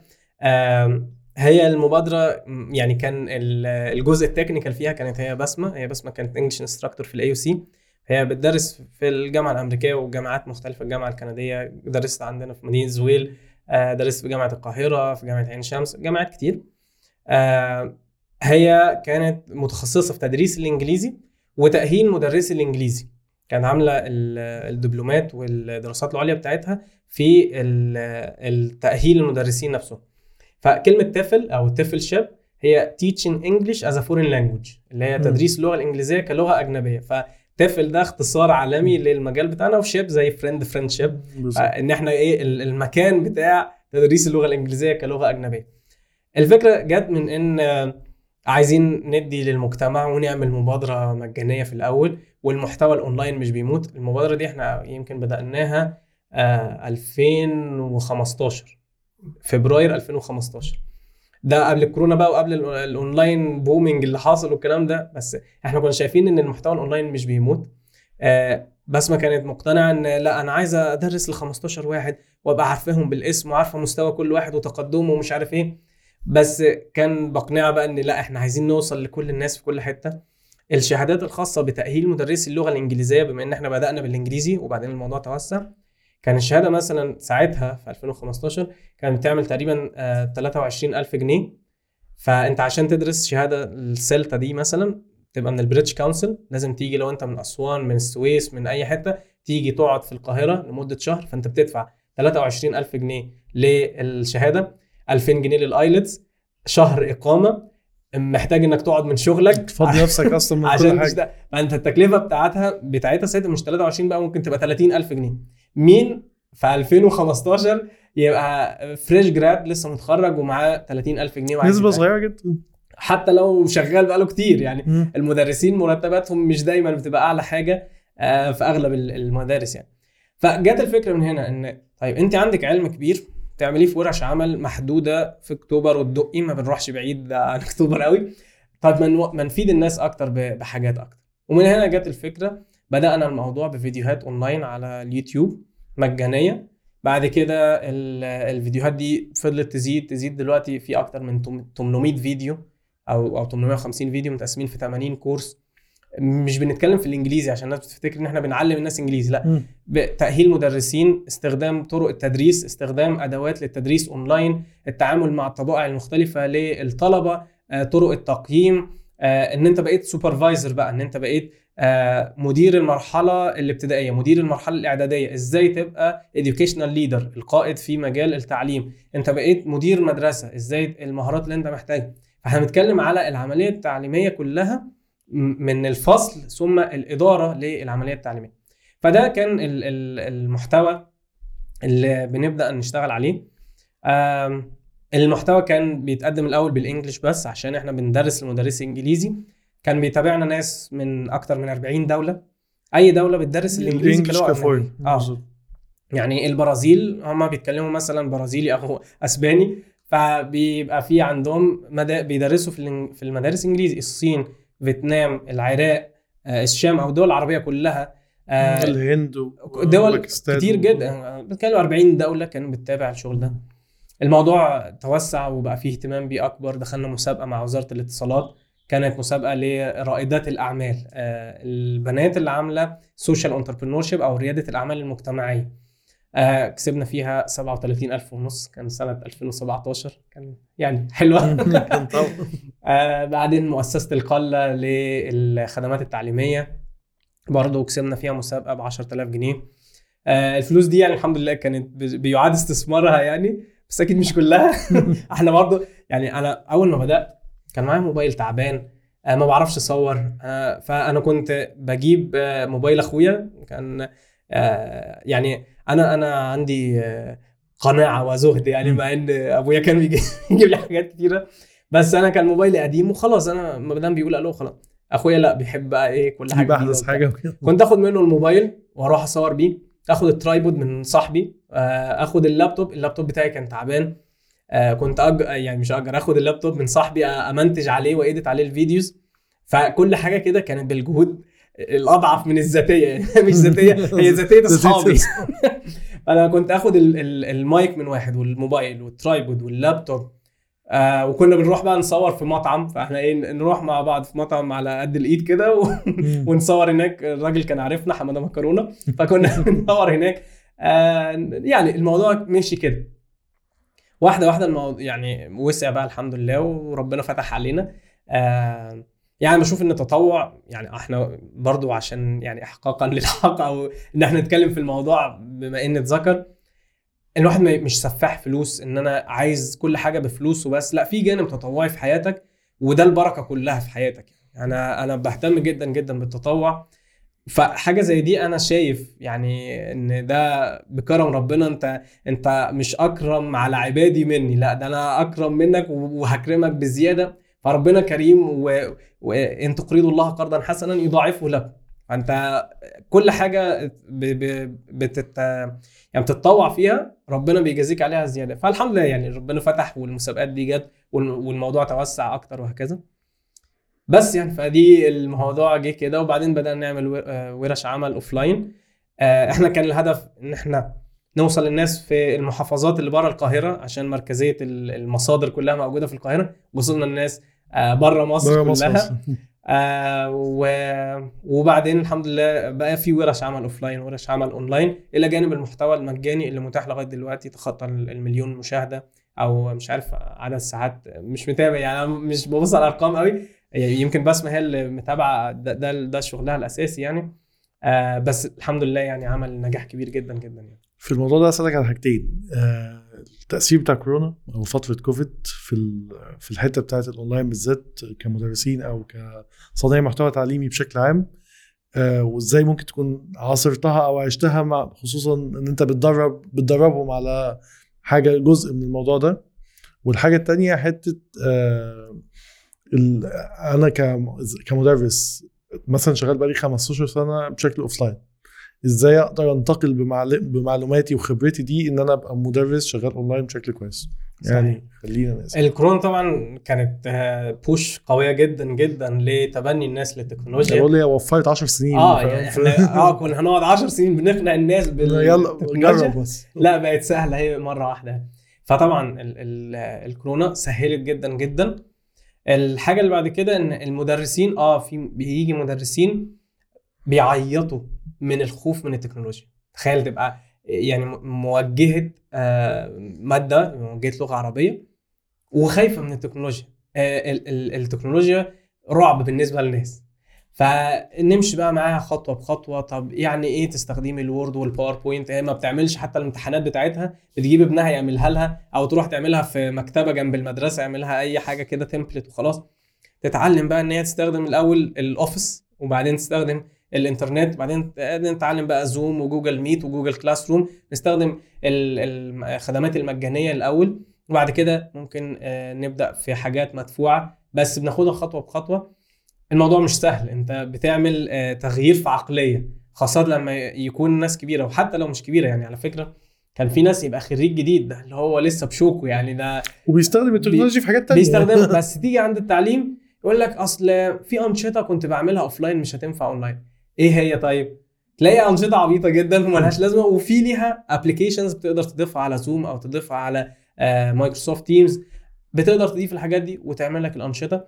فهي الفكرة كلها إن الناس بتبقى حاطة حواجز ذهنية في عقلها تمنعها من استخدام التكنولوجيا آه، بعد ما أنت بتديله الثقة دي وتمشي معاه خطوة بخطوة ما بتلحقش عليه بقى. ده هو تلاقيه أنا عايز أعمل قناة على اليوتيوب. طب أنت اشتغلت بس على حاجات آه ما أنا بتعلمهم وعايز أعمل قناة على اليوتيوب. عايز أعمل بقى أسوق لنفسي اعمل صفحة على الفيسبوك. طب أنا عايز أتعلم إزاي edit الفيديوهات بتاعتي من على الموبايل مش من اللابتوب؟ والناس بقى خلاص بتنطلق. فالكورس بيكون متاح أونلاين يعني عاملين كورسات مثلا عن إزاي تستخدم الأدوات دي أونلاين. ومع ذلك بيجي حد يحجز معاك ورشة عمل آه، امشي معايا خطوة بخطوة private اتعلمها فده بيكون متاح وده بيكون متاح. في ناس بتبقى يعني رهبتها من التكنولوجيا أقل شوية فبياخد الفيديوهات ويتعلم مع نفسه. بارك الله فيما رزق مفيش مشكلة بالنسبة لنا. في حد بيجي لا أنا عايز تيجي تقعد معايا وقت فأ... أخصص لك وقت مخصوص. يبقى ده بفلوس. والناس بتبقى interested في حاجة زي دي. فكرة إن الناس تستثمر في تعليمها لا زادت دلوقتي كتير. يعني في في قناعة بحاجة زي دي ودي حاجة كويسة. يعني الناس تبقى الموضوع مش فهلوة وهنمشي كده وخلاص لا إن أنا أتعلم الحاجة قبل ما أعملها دي حاجة عظيمة جدا يعني. التجربة بتاعتك في الزواج يعني بما إنك تقريبا. أنت شريك مع زوجتك في في جزء مهم كشغل ودي مش حاجة سهلة إن هي تتعمل. وانت مثلا كنت من ضمن الحاجات اللي اتكلمنا فيها انت اتجوزت وانت لسه بتدرس. صح فمتأكد ان الحكاية فيها تفاصيل interesting هو إحنا لما عرفنا بعض في الأول ما كانش في يعني أي حاجة أو كلام عن جواز وبتاع. إحنا تعرفنا على بعض صيف 2013 داخلين في 10 سنين عارفين بعض منهم ست سنين جواز. آه يعني شهر مارس الشهر الجاي. نبقى كده تمينا ست سنين إن شاء الله. آه هو في البداية عادي إحنا اتعرفنا على بعض هي بتدرس إنجليزي أنا باخد كورس إنجليزي آه متطوعين في نفس المكان. أنا متطوع في التنظيم أنا كنت بحب ال event management ال social media وهي. كان من زمان بتتطوع في التدريس. خدت كورس معاها اتعرفنا على بعض ما كانتش بتطيقني. وبعد كده واحدة واحدة آه، يعني آه، في كلام آه، طيب إيه ده انت بتشرحي كويس؟ أنا بحب إن إحنا نعمل حاجات اونلاين تعالي نصور الفيديوهات ونعمل مبادرة وتتوسعي. ماشي؟ آه فده ده خلانا إيه يبقى في ما بيننا كلام أكتر ومتابعة لحاجات أكتر. فبعد كده كنا بنصور في مطاعم ونصور في أماكن بره طب ما نتجوز ونصور في الصالة وخلاص. يعني الموضوع كان مصلحة. أسهل أسهل سبب. آه يعني مصلحة كده والموضوع مشي يعني. فاتجوزنا في 2017 آم، هي يعني الموضوع طبعا كان فيه تفاصيل كتير آم، من ناحية آه، بسمة أكبر مني بخمس سنين. فهي متخرجة وعملت دراسات عليا وبتاع وأنا آه، كنت في هندسة القاهرة وبعدين رجعت عدت سنين فالموضوع كان مأخرني شوية. بس أنا مش شايف إن ده ممكن يعطلني بالعكس إن الواحد يبقى متجوز. أنا بشوف إن يمكن بعد كده عرفت إن في دراسات إن اللي متجوزين بيبقوا أنجح من اللي مش متجوزين. آه، في دراسات بت- بتوعز ده إن انت بتبقى في يعني مشغول بالجواز ومشغول بقى بالتفكير في البنات وبتاع لا انت عندك يعني في الحلال كل حاجة متاحة. فدي دي دي ناس بتشوفها كده. في ناس بتشوفها ان الشخص اللي عنده مسؤولية وبيت ومحتاج يصرف على بيت بيبقى عنده دافع أكبر عنده دافع. ي- أنا ليا أصحابي مش متجوزين بيقبضوا كويس جدا جدا جدا. مش لاقي حاجة يعملها. يعني هو عمال يتصل بكل أصحابه ما تيجي ونقعد تعالوا نسافر تعالوا نروح في أي حتة. هو مش لاقي حاجة يعملها وبيبعزق الفلوس ومش عارف يعمل بيها إيه. يعني فالجواز بي بيبقى مسرع للنجاح. فبس الموضوع مشي. أنا اللي كنت بفكر في جواز ولا هي بتفكر في جواز أنا كنت جايب لها عريس أصلا. في بدايه تعرف يعني مثلا آه، إحنا تعرفنا على بعض 2013 آخر 2014 كان في عريس قريبنا فقلت لها قالت لي بلا خيبة ولا بتاع مش عارف أنا ماليش في الجواز مش عايزه أتجوز أصلا وما بفكرش في ده. وبعدين آه، ما كانش بتطيقني فعلا في الأول. ما تحبش حد يبدأ حد أصغر منها حد أقصر منها. آه، حد الإنجليزي بتاعه مش حلو هي يعني كان عندها سنة عنصرية كده. الأكسنت بقى ولا لازم أكسنت. مدرسين إنجليزي بقى. آه، فكل الحاجات اللي هي بتكرهها في, في الناس كانت موجودة فيا الحمد لله. بعد كده الموضوع يعني يعني الجواز ده هو معجزة يعني. أنا بشوف إن أي اتنين بيقابلوا بعض وبيتعرفوا على بعض و- و يعني قبلها يبقوا أغراب عن بعض بكلمة ولا بخلاص إن الجواز بقوا أكتر ناس آه، قريبين من بعض أكتر من أي حد. ويخافوا على بعض أكتر من أي حاجة. فهي معجزة كده. يعني حتى بفكر في ناس متأخرة في الجواز. طب ليه؟ مع إن هم ناس كويسين جدا. يعني اصحابي ولاد أو اصحاب بس ما بنات. آه ليه مش متجوزين لغاية دلوقتي؟ ما تبقاش عارف. يعني هي لما, يجي قدرهم كده فتلاقي الموضوع يبقى سهل. كل حاجة بتتيسر يعني. بس فأنا آه اتجوزت وأنا طالب. يمكن فكرة بقى إن أنا بقى معايا فلوس أو بشتغل وأنا طالب وبتاع فالموضوع ده سهلت الموضوع الموضوع شوية. الحمد لله يعني أرزاق. الحمد لله.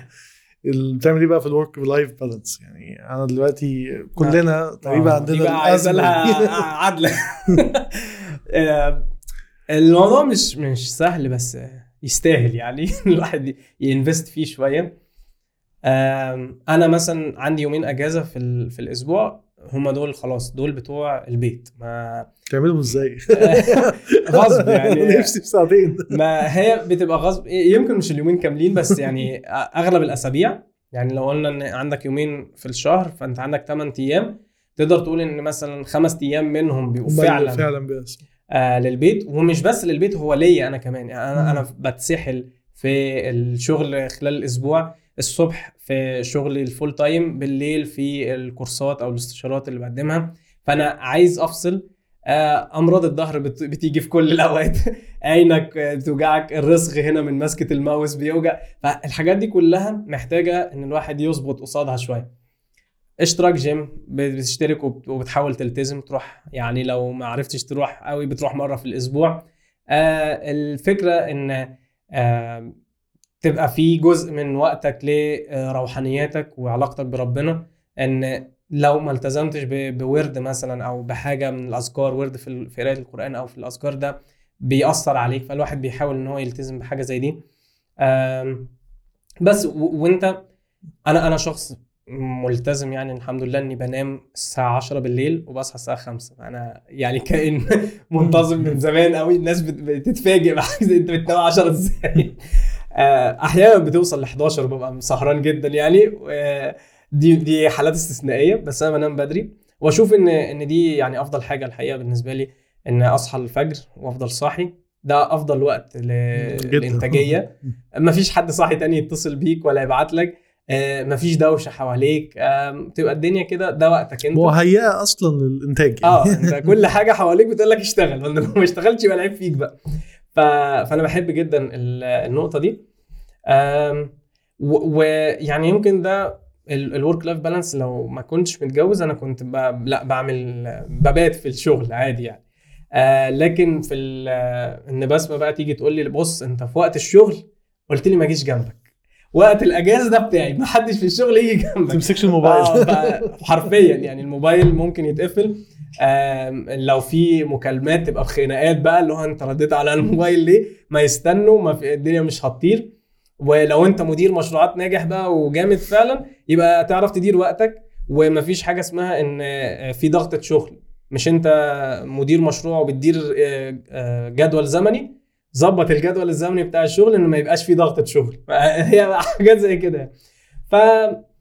فالموضوع صعب. و- ومش كلنا أنا ما بعرفش أروح في حتة من غير اللابتوب بتاعي حتى لو مش هستخدمه. بحس كده مطمن إن اللابتوب يعني حرفيا آه، أنا اللابتوب بسمة بتغير من اللابتوب أصلا لا أنت بتحب اللابتوب وبتحافظ عليه أكتر بتقعد مع اللابتوب أكتر مني. ف- بس بتحاول لأن آه، هو ده اللي باقي. يعني إن الصحة بتروح الفلوس بتروح بس السعادة في يومك و- و- وراحة البال ده أهم من آه، من الشغل. يعني الشغل كده كده مش هيخلص. يعني مهما اشتغلنا والله اشتغلت 8 ساعات اشتغلت 12 ساعة برضه الشغل ما بيخلصش وبتحتاج تاني يوم تشتغل عليه. لكن علاقتك مع الناس اللي بتحبهم آه، يعني ده ده الحافز الأساسي بالنسبة لي الحقيقة. يعني إن آه، الذكرى اللي أنت سايبها بعد كده مع يعني. الناس كلها. في الحياة اللي إحنا عايشينها دلوقتي والتغيرات السريعة اقتصاديا في بلد زي مصر يعني. عندك تخيل أو عندك نصايح ممكن تقدر تقولها للناس في أو تجربة أنت عملتها شايف إن ممكن تفيد الناس؟ مش عارف الحاجات دي ما تتقالش في بودكاست ما تبقاش لا، لا، تقلقش.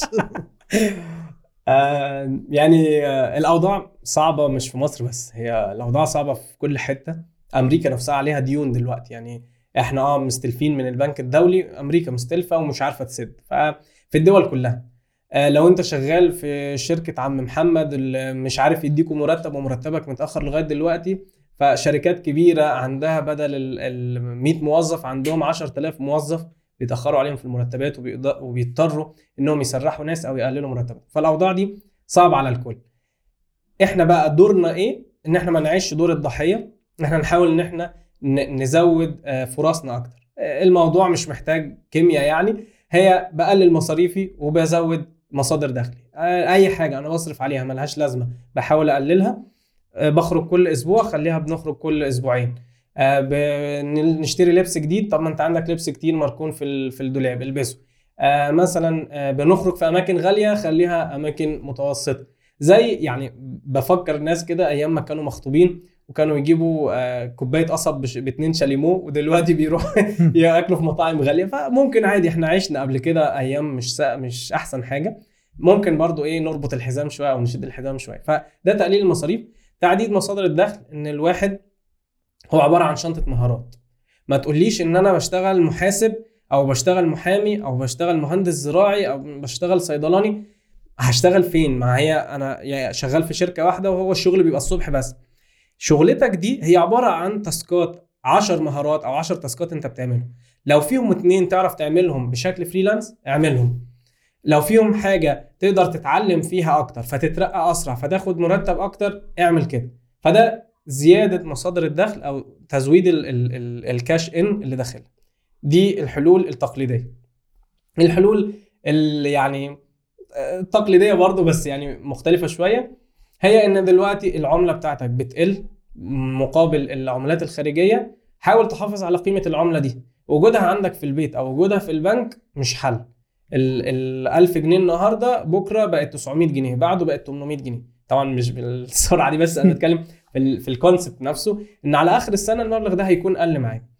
لو أنت عندك حاجة محوشها حاول إن أنت بتحطها في حاجة تحفظ القيمة. حط في دولار حط في ذهب اللي تقدر عليه جيبه. بس طبعا ال ال العملات ال- الصعبة لو انت هتقدر تجيبها دي بيبقى أسهل في إنك تقدر تحولها تاني من البنك أو من الصرافة أو غيره. الذهب انت محتاج تستنى عليه أقل حاجة ثلاث سنين علشان لو انت اشتريته النهارده مثلا الجرام إيه مثلا ب 1700 جنيه بكرة ممكن يبقى 1700 آه 1690 أو 695 فبكرة ممكن يقل. كمان هتخسر فيه المصنعية وهتخسر لكن على ال long. term آه. بيحافظ على ال long term. فكر كده في أي سنة ثلاث سنين بص كده على ال chart بتاع سعر الذهب كل ثلاث سنين هو أكيد زاد. لكن ال- الفترات القصيرة لا بيكون خسران دي الحاجات اللي بشوفها آه، حلال وتضمن الموضوع آه، إنك بقى تحط آه، في في البنك ب 25% نظريا هي بتقلل الخسارة هي مش بتحقق مكسب هي بتقلل. الخسارة ده ده أصلا level التضخم ده معدل يعني التضخم. م- يعني معدل التضخم لو هو مثلا زاد 30% فأنت بتاخد 25% فأنت still minus 5 minus 5 بس أحسن من إنك خسرت خالص. بس أنا شخصيا ما بحبش التعامل مع البنوك خالص وأي حاجة فيها يعني حتى شبهه شبهات. ربا وربنا يعلم إن ده سبب فتح كبير كده. أنت ما بتبقاش عارف والله البركة دي جاية منين. بتاخد نفس المرتب أو نفس الفلوس اللي داخلة لك هي هي وتلاقيها كفت وزيادة. فدي يعني من ترك شيئا لله عوضه الله خيرا منه. فالواحد دايما مركزية الله في حياتك. أنا بشوف إن أي حاجة أنت بتعملها هي يا حلال يا حرام. يعني هي ما فيش حاجة في النص. أنا قلت كده أنا مجيتي البودكاست ده هو يا حلال يا حرام. أنا وأنا سايق العربية كسرت على حد دي حلال أو حرام. هي يعني الحاجة مش بتبقى حلال أو حرام هي بتعدي على خمس مراحل يا إما حلال يا إما حرام يا إما في بقى مستحب في مكروه في آه، يعني متوسط. بس إحنا لو جيت تفكر فيها أبيض لو وأسود. لو رجعتها لمرجعيتك انت الشخصية حتى هتلاقيها بتميل أكتر بالظبط. لو جيت تفكر فيها. باين. فأنا أي حاجة فيها يعني شبهه يعني مثلا الناس بتتكلم على أحد ال applications بدون ذكر اسمه إن هو الاستثمار في البورصة و- وسهل و- وسريع ومش عارف إيه. قبل ما أحط فيه فلوس رحت أسأل هم بيكسبوا منين؟ طيب أما هم مش بياخدوا مني commission على أي transaction أنا بعمله. ما بياخدش عمولة. أمال هو بياخد فلوس منين؟ الفلوس اللي أنا بديها له بيروح يقرضها للبنك القرض اليومي. فإن في قرض يومي في قرض شهري في سنوي ربع سنوي الكلام ده. فكده هو أنا هشارك في حاجة ليها علاقة بالربا؟ لا. شكرا. أنا مش عايز أشتغل في البورصة. أنا هشتغل في آه، آه، معايا قرشين أقدر أشتري بيهم. يعني مثلا في ناس بتشتري حاجات والله أنا عارف إن الحاجة دي سعرها هيزيد. هو يعرف مطبعه قال له الورق هيزيد عشان نستورده. لو معاك قرشين هات بيهم آه، شوية رزم ورق جاب الرزمه ب 50 جنيه. قعدها عنده ثلاث شهور باعها ب 150 جنيه. هي زادت بقت ب 160 بس هو باعها لصاحبه بتاع المطبعة ب 150 كسب فيها. هو ما اشتراش يعني ب 500 ألف جنيه. اشترى الرزمة كانت ب 50 مش عارف اشترى له 150 رزمة. حاجة كده اللي هي ما كملتش 10000 جنيه ودور رأس المال. فده البيزنس اللي إحنا بنتكلم عليه لو حد مش متخصص بس هل الحتة. دي عشان الحتة دي بالذات برضه كان الناس اتكلمت عليه. هل ده هل ده ما يعتبرش أو يعتبر إن هو احتكار لسلعة و... حلو وكذا فيبقى برضه في حرمانية في إن أنا خدت سلعة من السوق فكنت سبب في إن سعرها يغلى على بقية الناس؟ أنا كان معايا فلوس واشتريت الحاجة الموضوع ده مرابحه أنا بشتري المنتج وببيعه بعد فترة بالسعر بتاعه. أنت دلوقتي اشتريت عربية مستعملة صلحت فيها شوية مشاكل في الكهرباء ولا في البياض بتاعها ولا غيره ورحت بعتها بزيادة في السعر شوية. خدت شقة أنت بتأجرها من الشخص ده. فاضية حطيت انت فيها شوية فرش كده مستعمل أجرتها انت مفروش وبتاخد الفرق. فأي حاجة انت بت بتستخدمها ده شغل ده مش احتكار. الأسعار بتزيد هي زادت على الكل. التاجر لو هيبيع المنتج اللي هو شاريه النهارده ب 50 يعني انت مثلا شاري رزمة الورق ب 50 وهي دلوقتي بقت سعرها في السوق 160 جنيه. لو انت بعتها ب 50 بقى في إيدك 50 جنيه هتعرف تشتري رزمة جديدة؟ مش هتعرف دورة رأس المال اتكسرت.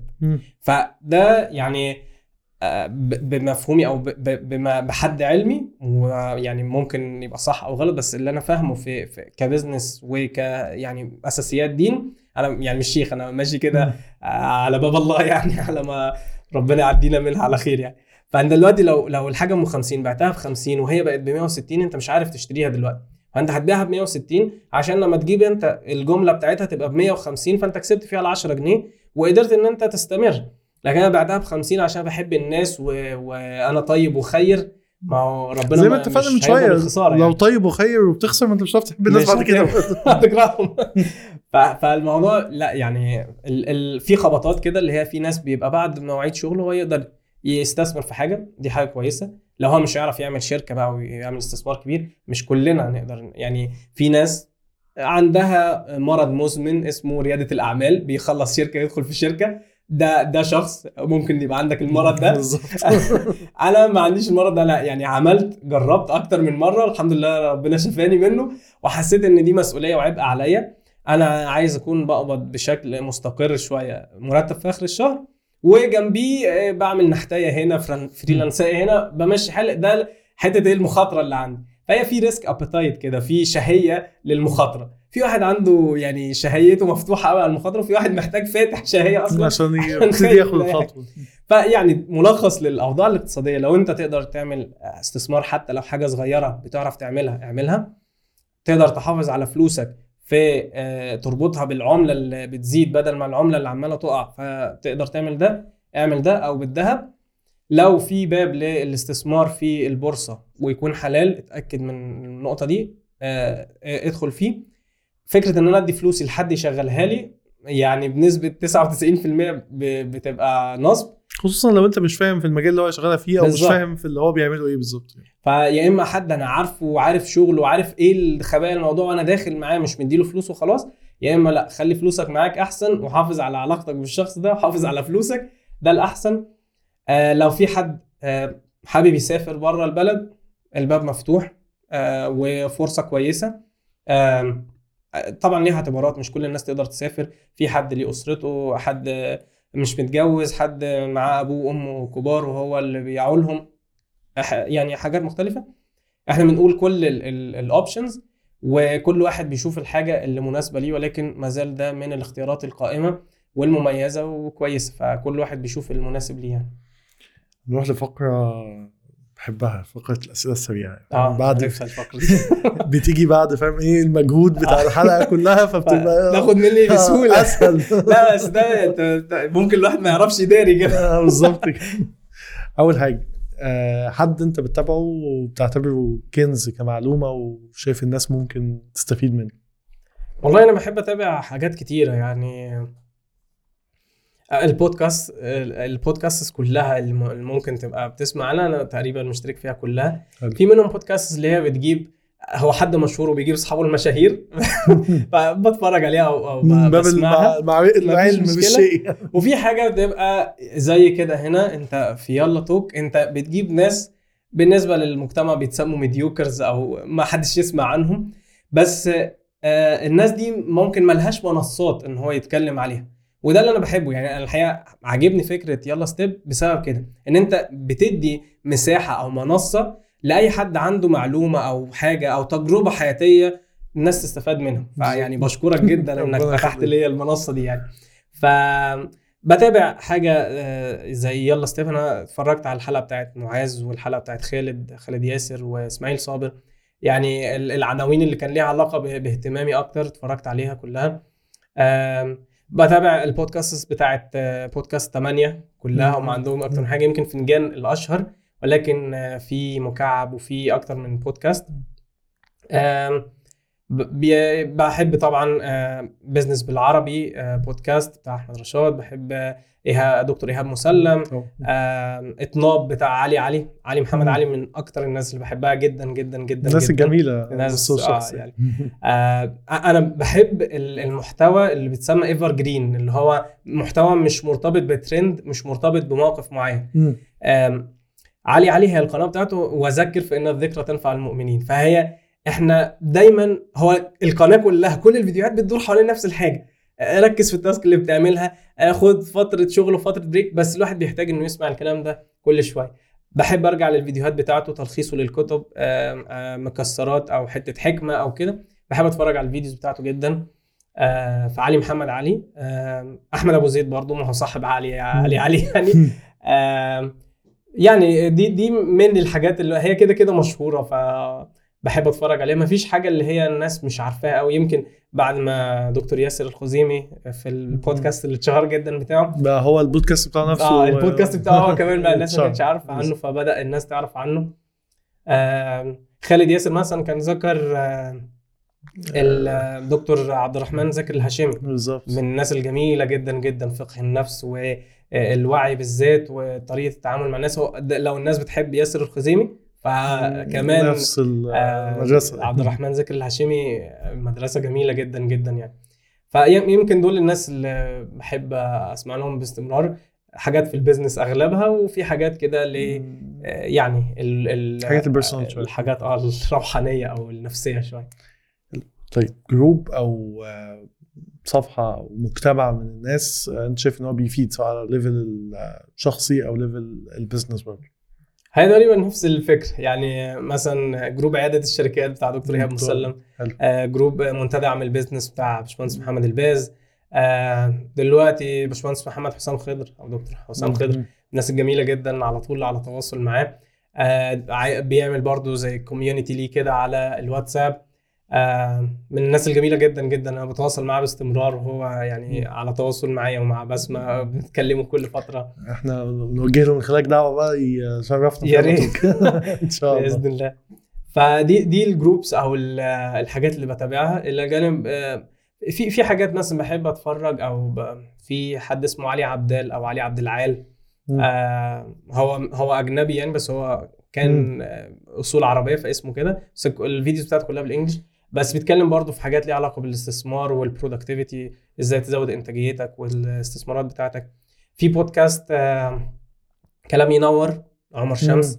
آه نفس الفكرة هو هتلاقي خلاص الحلقات بقت بتتعاد أو أو نفس الكلام بس الواحد بيحتاج يسمع أول مثلا 20 حلقة كده يفهم الإدارة المالية وبعد كده خلاص عايز تكمل بقى البودكاست دي تمام مش عايز خلاص هي دي الفكرة اللي بقول لك ال evergreen content. اللي هو متاح تسمعه النهارده تسمعه كمان سنة تسمعه كمان سنتين مش مرتبط بحاجة معينة. آه بحب ده جدا يعني البودكاست ده كده انت. تجربة حياتية انت مش مش مرتبطة ب اللي هو ال content creators اللي بيعملوا فيديوز على اليوتيوب آه الحق آه مش عارف آه شاهد قبل الحذف وفضيحه هو موضوع فلان معين لو خلص وقته خلاص، خلاص مش آه. تعليق على ماتشات. ما خلاص يعني الماتش خلص إيه ما فيش غير بعض الماتشات ال- اللي مهمه قوي الناس ممكن ترجع تشوف تحليلها أو حاجة. يمكن أنا مش بتاع كورة قوي بس يعني مش آه بح يعني المحتوى عندي على القناة كده أنا بعمل حاجات career advising تنفع معاك في أي وقت أنت عايز آه تطور من نفسك أو ال- التطوير المهني يعني. بتحب القراءة كقراءه كتب ولا تفضل معلومة مباشرة. آه لا ما بقرأش الحقيقة. أنا أنا دايما بلاقي الناس في الحتة في جزء من الاثنين دول. في ناس تحب القراءة. extreme قوي هو أصلا هو بيحب القراءة. بغض النظر بيقرا إيه نعم. وفي ناس بتحب لا أنا عايز أوصل لمعلومة. بالظبط. يعني how to. وأجيب الحتة اللي أنا عايزها. آه، لو في كتاب لقيت ناس كتيرة بتتكلم عنه وإن هو كويس جدا بروح أتفرج على الملخص بتاعه. لكن فكرة إن أنا أقعد أقرأ كتاب آه لا ما أقرأش الحقيقة. أنت قلت مالكش في الكورة أو مالكش في لا خالص خالص ما أعرفش أي حاجة. أنا بسمع الناس في الشارع. لا، ده بتبقى تقريبا أنت بتستفيد بس من الكورة اللي هي بتفضي الشوارع وبتفضي لا ده ده الحاجة اللي على ال social media بقى. لا يعني مثلا لما بيبقى في ماتش كده في الأهلي ولا الزمالك ولا الحاجات دي هتلاقي في ما بدخلش على الفيسبوك بقى اليوم ده خلاص. يعني أصلا ما ببقاش عايز أدخل كتير فخلاص اليوم ده مش داخلين جات خالص. بس يعني. إيه أكتر اكلة بتحبها؟ مش أكيل يعني أنا باكل كل حاجة يعني. في في ناس اللي هي لازم مش عارف يتحط عليها الدبس رمان مش عارف يتحط بأني لا أنا باكل كل حاجة. آه، يمكن بحب طبعا الأكلات اللي الناس كلها بتحبها البشاميل وورق العنب والمحشي بأنواعه عموما. آه يعني مفيش أكلة معينة. آه، أكتر وقت بتحب تشتغل فيه؟ أنت قلته تقريبا وإحنا آه بنتكلم. بحب الصبح بدري. آه أصحى الفجر وأفضل صاحي. ده يعني ساعة الشغل في الوقت ده بخمس ساعات من باقي اليوم يعني الصيف ولا الشتاء؟ مش بتبقى ثنائية كده يعني أنا بحب الصيف ولا بحب الشتاء أنا بحب الوقت اللي هو ما يبقاش آه، ساقع قوي. يكتفني ولا يبقى حر قوي اللي هو مفرهدني مش عارف آه، أعمل حاجة آه، بس لو اللي هي لازم يعني يا أبيض يا أسود فهاخد الصيف عشان الشتاء بيكتفني جامد. ما أعرفش اتحرك بالذات هيبقى صعب الساعة 5 الفجر. آه يعني خمس وجه انت أنا ما بعرفش تلج. أقوم بقى. يعني وقت الشتاء ده أنا في, أيام ما بعرفش أصحى بجد. يعني بقوم وأرجع أنام بسرعة ما مش عايز أفضل صاحي. فالشتاء بيكتف يعني. الفلوس ولا شيء آخر؟ الفلوس شيء آخر. الفلوس مهمة يعني ما ينفعش الفلوس لوحدها.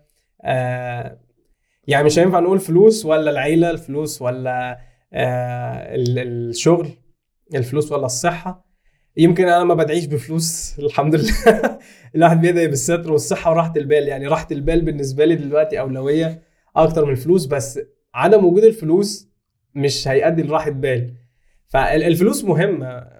هي أهم يعني من أهم الحاجات الواحد محتاجها. فهي مش اختيار لا يعني الفلوس مهمة جدا بس آه، ما ينفعش ان إحنا ناخد الفلوس ونسيب كل حاجة تانية. يعني ف آه الفلوس آه، هتجيب لي تشتري بيها مستشفى بس مش هتشتري بيها صحة. فدي. الفكرة. فلو انت هتاخد الفلوس دي عشان تبقى عندك يعني lifestyle كويسة تعرف تتمرن تعرف تشترك في في جيم ولا في حاجة. فده ده الفكرة من الفلوس. هي ان إحنا بنستخدمها في حاجة كويسة. نأدي شكر النعمة ان إحنا نستخدمها في ما يرضي الله. يعني فالفلوس كتيرة نستخدمها في حاجات مفيدة؟ وأما بنعمة ربك فحدث فأنت اشتريت حاجة آه يبان نعمة الفلوس دي عليك اشتري حاجة تريحك آه، لو عايز تجدد حاجة في البيت عشان مراتك وولادك هيبقوا مبسوطين أكتر اعمل كده. آه، العربية بتاعتك يعني تعباك جامد فتشتري عربية جديدة وهكذا. فالواحد بي- بيحاول إن هو يستخدم الفلوس بس الفلوس لوحدها لأ وأي حاجة تانية من غير الفلوس برضه لأ يعني.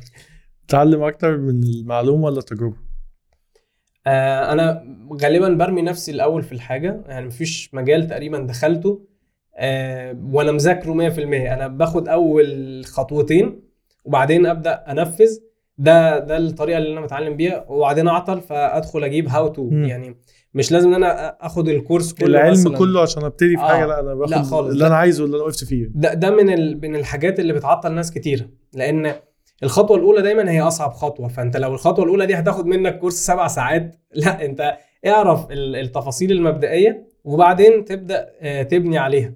آه، أنت مثلا عايز تتعلم آه، Photoshop ال Photoshop ده ممكن تقعد بقى في ال toolbox ده تعرف كل أداة فيهم بتعمل إيه. أو أنت دلوقتي عايز تشيل خلفية من صورة عايز تخلي الصورة أبيض وأسود. فأنا هدخل خلاص how to وأعمل حاجة آه، مثلا how to make a photo in white and black أي كان ايا كان الحاجة اللي أنت هت search عليها. tutorial أربع دقائق خلص الموضوع. مش محتاج إن أنا أذاكر. ومع 10 أيام ولا 15 يوم شفت 30 40 tutorial هيبقى عندك المعرفة. الأساسية. آه، تراكم معرفي يعني أكتر. الجماعيه ولا المهارات الفردية؟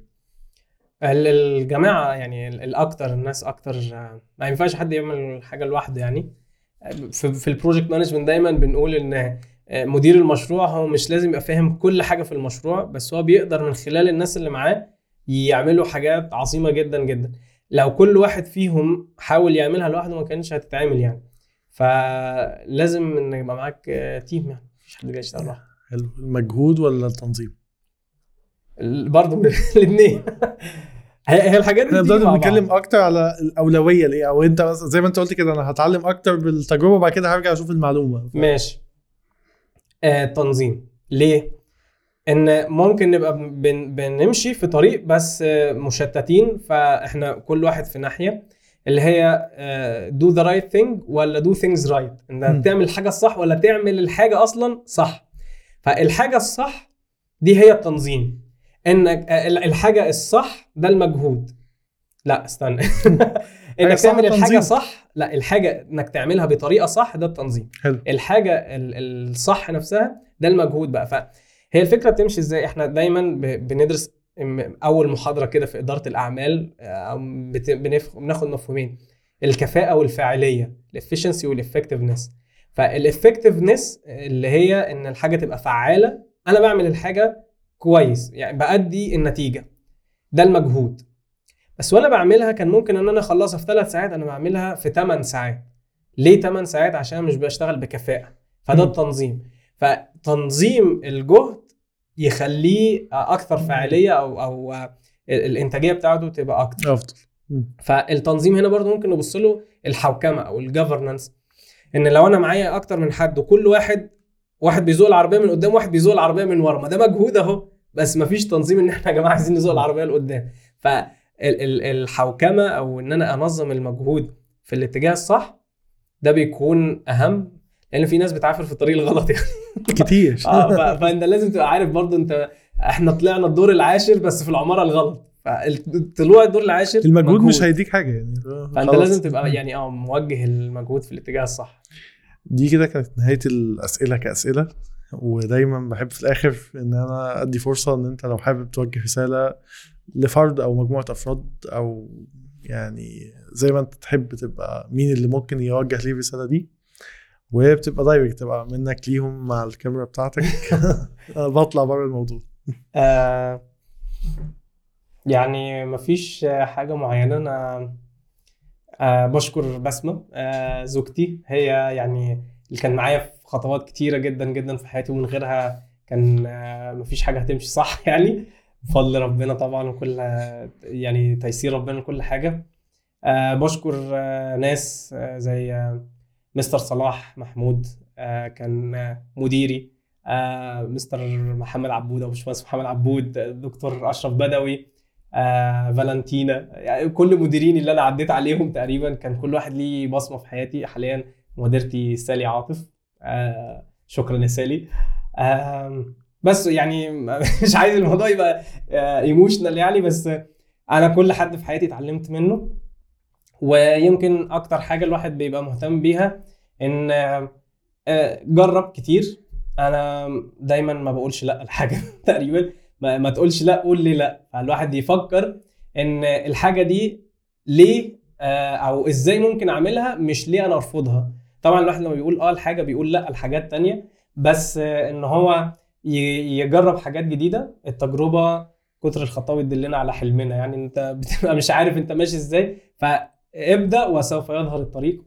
يعني مش عارف الحتة دي هتفتح مني كده هنقول بقى كليشيهات بس دي من الحاجات اللي أنا بصدق فيها من الحاجات اللي دايما بكررها وبسمة بتقعد تتريق عليها فيها آه إن هي لو خايفة من حاجة فقول لها دايما لو خايف من حاجة أعملها وبطل تخاف. أنا بكره شعور الخوف. بكرهه إن أنا أبقى خايف من شخص أو خايف من شيء أو خايف من مكان أو خايف من استخدام حاجة معينة لا أنا اعملها وأفشل أحسن من إني أفضل خايف. الفشل بالنسبة لي أهون من الخوف. فدي دي من الحاجات يعني اللي أنا آه بؤمن بيها جدا يعني إن الواحد يجرب حاجات كتيرة. وده ممكن ينهي الخوف أو يعني ينهي حاجة مش مش موجودة بالظبط. يعني. ويعني دايما آه مثلا لما نيجي نفكر في حاجة الحاجة دي هتنفع ولا لأ؟ نجربها ما يمكن تنفع. ولو ما نفعتش فخلاص إحنا عرفنا إنها ما تنفعش عشان ما تفضلش تنونو في دماغي تاني الحاجة دي أنا عايز أعملها. فعايزين نجرب من أبسط حاجة نجرب مطعم الناس بتقول عليه حلو بس فيه ريفيوز عليه وحش. نروح نجرب. طيب عايزين نسافر ونشتغل بره مصر. طب يلا نروح نشتغل بره مصر ونشوف. والله مشيت ماشي ما مشيتش. هنرجع يعني ما بحبش إن حاجة تفضل تزن في دماغي. طبعا الموضوع مش اللي هو إيه يلا وخلاص لا يعني في الآخر زي ما أنت قلت why آه، يعني أنا ابتدي الأول ب ليه. آه بتسمى calculated risk أو. مخاطرة محسوبة. مش هرمي نفسي في البحر وأنا ما بعرفش أعوم لا أبقى عارف ال- الأساسيات بس مش اللي هو نبذل مجهود كبير قوي قوي في التخطيط وبعدين آه، نضيع الوقت في اننا ننفذ لا خد خطوتين آه، في التخطيط وبعدين التنفيذ يعني. بس أنا مبسوط جدا بالحلقة والله وشكرا. ليك على وقتك ومجهودك والمشوار الطويل اللي, اللي جيته من شكراً ليك. اكتوبر لهنا دايما بنعتبر أكتوبر آه، بلد آه تانية العالم تاني بالظبط يعني. آه، والله شكرا ليك تاني شكراً. واكيد ناس كتير هتستفيد من كل الكلام اللي اتكلمنا فيه وإن شاء الله يبقى ليها كمان حلقات تانية وإضافات تانية يسعدني طبعا. تضيف لناس أكتر وأكتر إن شاء الله آه برضو إحنا هنسيب لكم كل ال link ات بقى الكورسات والمحتوى الخاص بمحمد وهو كتير فاحنا هتلاقوا link ات كتير يعني. آه دي كانت حلقة جديدة من يلا توك. كان معانا باشمهندس محمد تعبناه معانا اتكلمنا في حاجات كتير. آه لو عندكم أي أسئلة أو أي comment ات على المحتوى اللي إحنا اتكلمنا فيه قولوها لنا. ممكن نحاول نعمل حلقات تانية نرد فيها عليها إن شاء الله. آه بس يعني أتمنى إن أنتوا تكونوا استفدتوا من الحلقة. أنا عن نفسي. استفدت بيها وأنا قاعد بتكلم فيها. شكرا. تسلم. شكرا ليك يا باشمهندس. شكرا ليك.